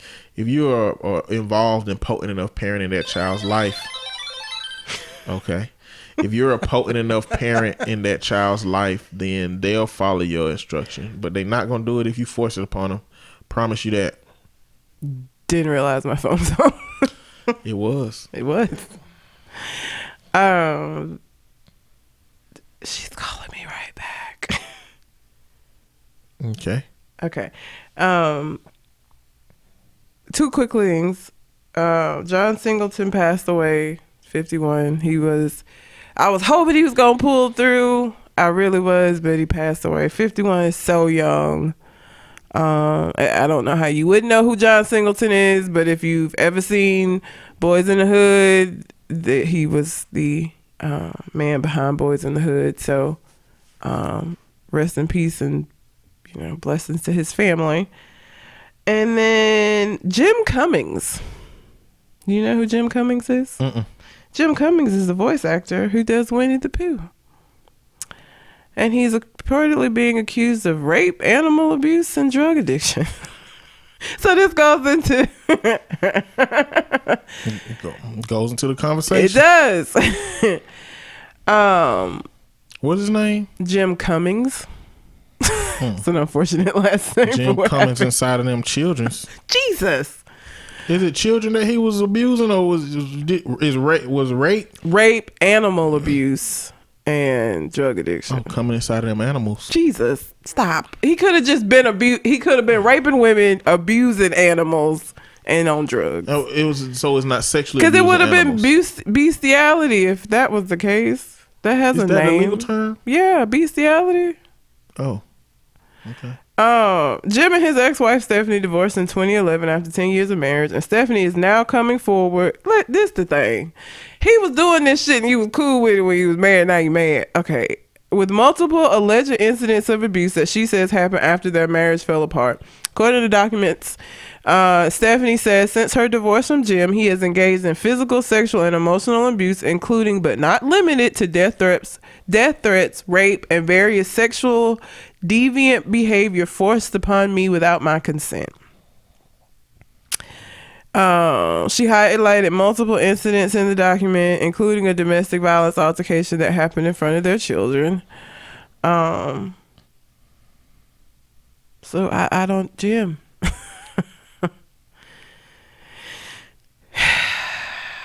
seemed like all of the voice actors that do like you had Elmo, like all of those men have like fucked up shit going on behind the scenes. Like Jesus.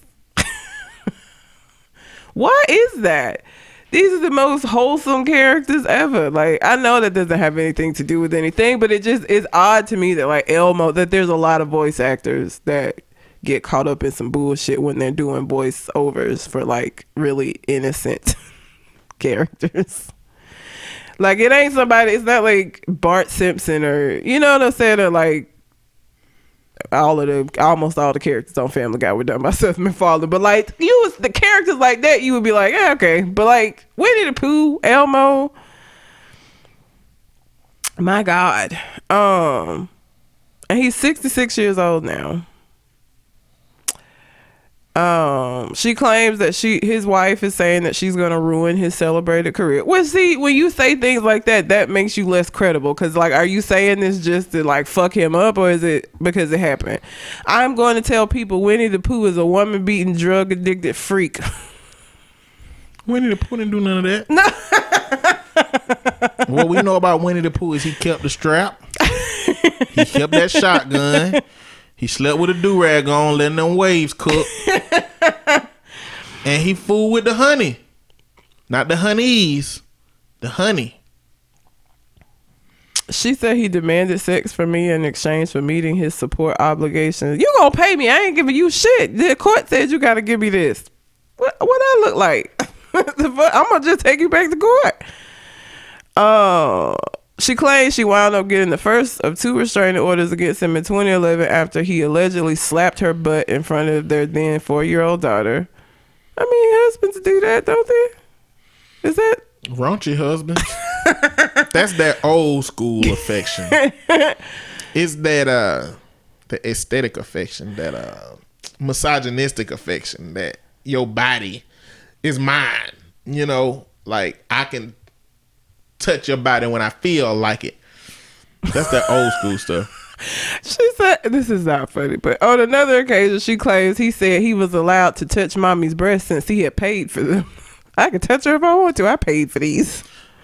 He, he even if he didn't pay for him, he already felt like he could touch her body Yes. whenever he got ready. You know, a lot of men, a lot of men quantify that idea just because they get married to a woman. Like marriage is something that gives me free reign to your body. That's bullshit to me. Oh, God. She said she escaped their situation in 2017 to Utah with their daughter, but when Jim came to stay so he could visit their kids, she woke up one night to find him standing over me with his erect penis in my hand. He put it in her hand? Yeah, while one of the girls was asleep beside her. Stephanie also alleges Jim abused their family puppy, once shattering its hip with a broom, and on another occasion placing it inside a metal bucket outside of the house on a day which was over 100 degrees, then left it there for a long time until it came close to dying. So he wasn't fucking the dog, he was beating it. um, he acknowledged in court documents that he put the pooch in a tub as a form of discipline and then forgot it was there for a while. Jim! That is so fucking mean. What kind of discipline is that for a puppy to put him where he can't get out and just let him scream? Because they cry when they're puppies. That's so mean. And this was just the person who voiced Winnie the Pooh. Mm-hmm. This wasn't the creator or he ain't had nothing to do with the other characters. He just He's a voice. No, it's no surprise, man. You always get these people who infiltrate these systems He based on skills they got. He look a little weird. I wonder if he did all that shit sounding like Winnie the Pooh. I wonder. I hope not. That'd be fucked up. Oh, you no, that's Mickey. That's Mickey Mouse and Pillsbury Doughboy. yes. Oh, I don't know how to do Winnie the Pooh's voice, but Me either. Why? That would be weird. I guess it could have.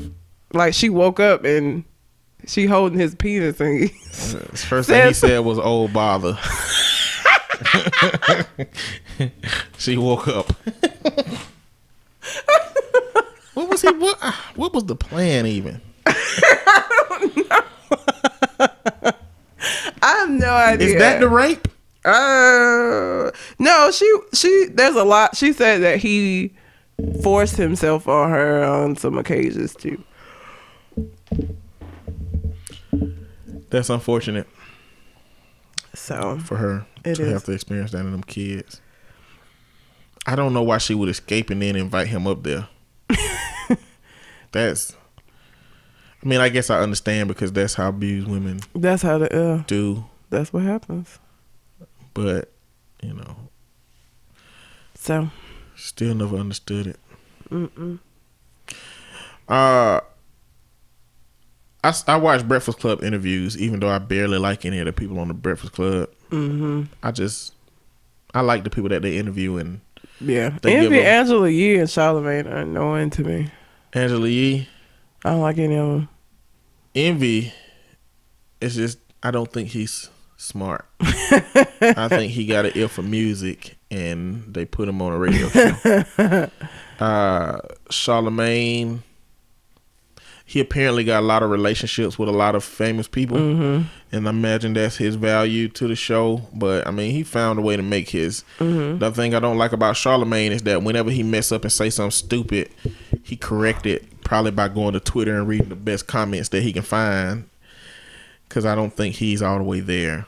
and Yee, I don't, just don't know why she there. No, Um, but I watch it because I value the people that They interview, yeah. And sometimes it's a good show, and they those three are part of the good show. They just not consistent enough for me to say I'm finna watch this show regardless of who's on because I like these three. Yeah. it's like I watch it when it's somebody. And um, I was watching Schoolboy Q's interview. Um, but at some point I saw, oh no, it was a rumor report with Angela Yee on the YouTube, and they talked about Offset. Um, and something that I valued that Offset did was on the show they asked him when was the last time he saw his dad, and he said like it was a long time ago. He's like I don't even know, I don't, I don't remember. And uh oh he, yeah, he reconnected. yeah, he reconnected. He said, "Man, I, I don't know. I want to know where you at. Where you at, man? Like, holla at me." He said, "I mean, he said I'm trying to get his man money. you know what I'm saying?" He said he did talk to his daddy one time, and he was like, "Man, where you at? I got 20 stacks. I'm gonna bring to you." Like, I wish somebody would call me up. God damn. I know, right? Um, and and he did reconnect with him, but I just want people to know because I work with boys who don't have their fathers in their life. Like, this is the kind of desire that these boys are walking around with to have their fathers in their life. Whether they ever say it or not, like Offset said it, it's a lot of boys out here who want that and never get it Yep. you know and i just try to encourage mothers to understand that because something that i think mothers who have been hurt by this grown man don't understand is that no matter what that man did to you your your son's perception of that man is going to paint him as a hero Mm-hmm. and it's going to paint you as the villain if you keep talking bad about him in front of the kid even Yep. if the bad you talk about him It's is true. true Yep. If it is really bad enough if the stuff about him is really bad enough They have to come to their own. he'll see it the child will Yep. see it They have to come to and if it ain't bad enough for the child to see, then you need to assess how bad you really interpreting that situation. Yeah. So, I mean, that's all. That's the only other thing I had that I thought was of some value. We over. We had two hours now. Okay. Um, you got anything else on your mind? Duh, do I want to do it? Go for it. So I came in and sat down, and there was this little circle on the couch, and I was like, "Oh, what's this?" and it was a one rhythm condom. And so that just led me down this rabbit hole. You got it from a radio station because it has. Yeah, like, let me go ahead and explain right now because we do this at my house, and she walked into my house and just saw a condom on the couch. Okay, I'm not getting it in like that. That's why the condom is closed and unused. I go to a radio station at night every now and then to on Sundays to do a mm-hmm. little part of a radio show. Well, at one show she talked about AIDS and she bought a whole table full of condoms, and I picked up all the condoms that I'd never seen before. This has the uh, what are these called? Equalizer. equalizer bar. So okay, so and then at the tip of it is the shape of a con- the regular tip of a condom, and it has the color. So then I was like, is it color? I'm not gonna sit up here and open it. So then I went to the website, and also because on it said uh vote and submit designs. So I was like, what kind of here. what kind of designs um, do they have? Or who submitted designs? Like what kind of shit? So I went to the website and this website, because I'm I'm apparently five years old, was hilarious. Um, and they have all kind flavored. Um, and the names are just really funny. um, the flavor condoms are called Flavor Waves. All of these are by company. The company is one. The company is called One. Um, they have Vanish, hyper thin condoms, and then they have this group that are uh, Tom of Finland. It's a Tom of Finland uh, collection. These are apparently designed specifically for gay men, and so on the packages are men like gay men in all these these different positions. Um, if you want to see what I'm talking about, just go to onecondoms.com and see it's it's it's hilarious. I couldn't find um no, it's just a regular condom. Yeah, it's just a regular condom. What are they designing? I don't I guess The the, package? out the package. Just designing the packages, I guess. Now I got condom juice on my fingers. I don't know why you opened it. Because I wanted to see if it looked like one of these designs. Oh, they have one. Okay, so the reason why you probably are thinking like, of course it's just a package. No, they have a, a variety called tattoo, and these are colored condoms with ribs in it, but the ribs are in designs. like different designs. You have to go like it's if you want a good laugh and if you're five like me, uh onecondoms.com, just go. It's hilarious. Just if you somebody that is like not necessarily homophobic, even if you're just squeamish about seeing two men, avoid the Tom of Finland ones. Cause you're not gonna like what you see. But But, um, yeah, handle it. yeah, yeah. It was just an interesting. I didn't even care about him it be, there being a condom on the couch. He he's a grown man, but like it was what was on it. I was like, why is there equalizer bars on this? The fuck is that? The reason it's on the couch is because it was between my couch cushions when my homeboy was there last night and he didn't know what it was, so he pulled it out and then he put it on the couch. Oh, okay, Yeah. that's hilarious. But anyway, that's all I had. that's it. Onecondoms.com. All right. Well, until we come to the next conversation, We out. holla.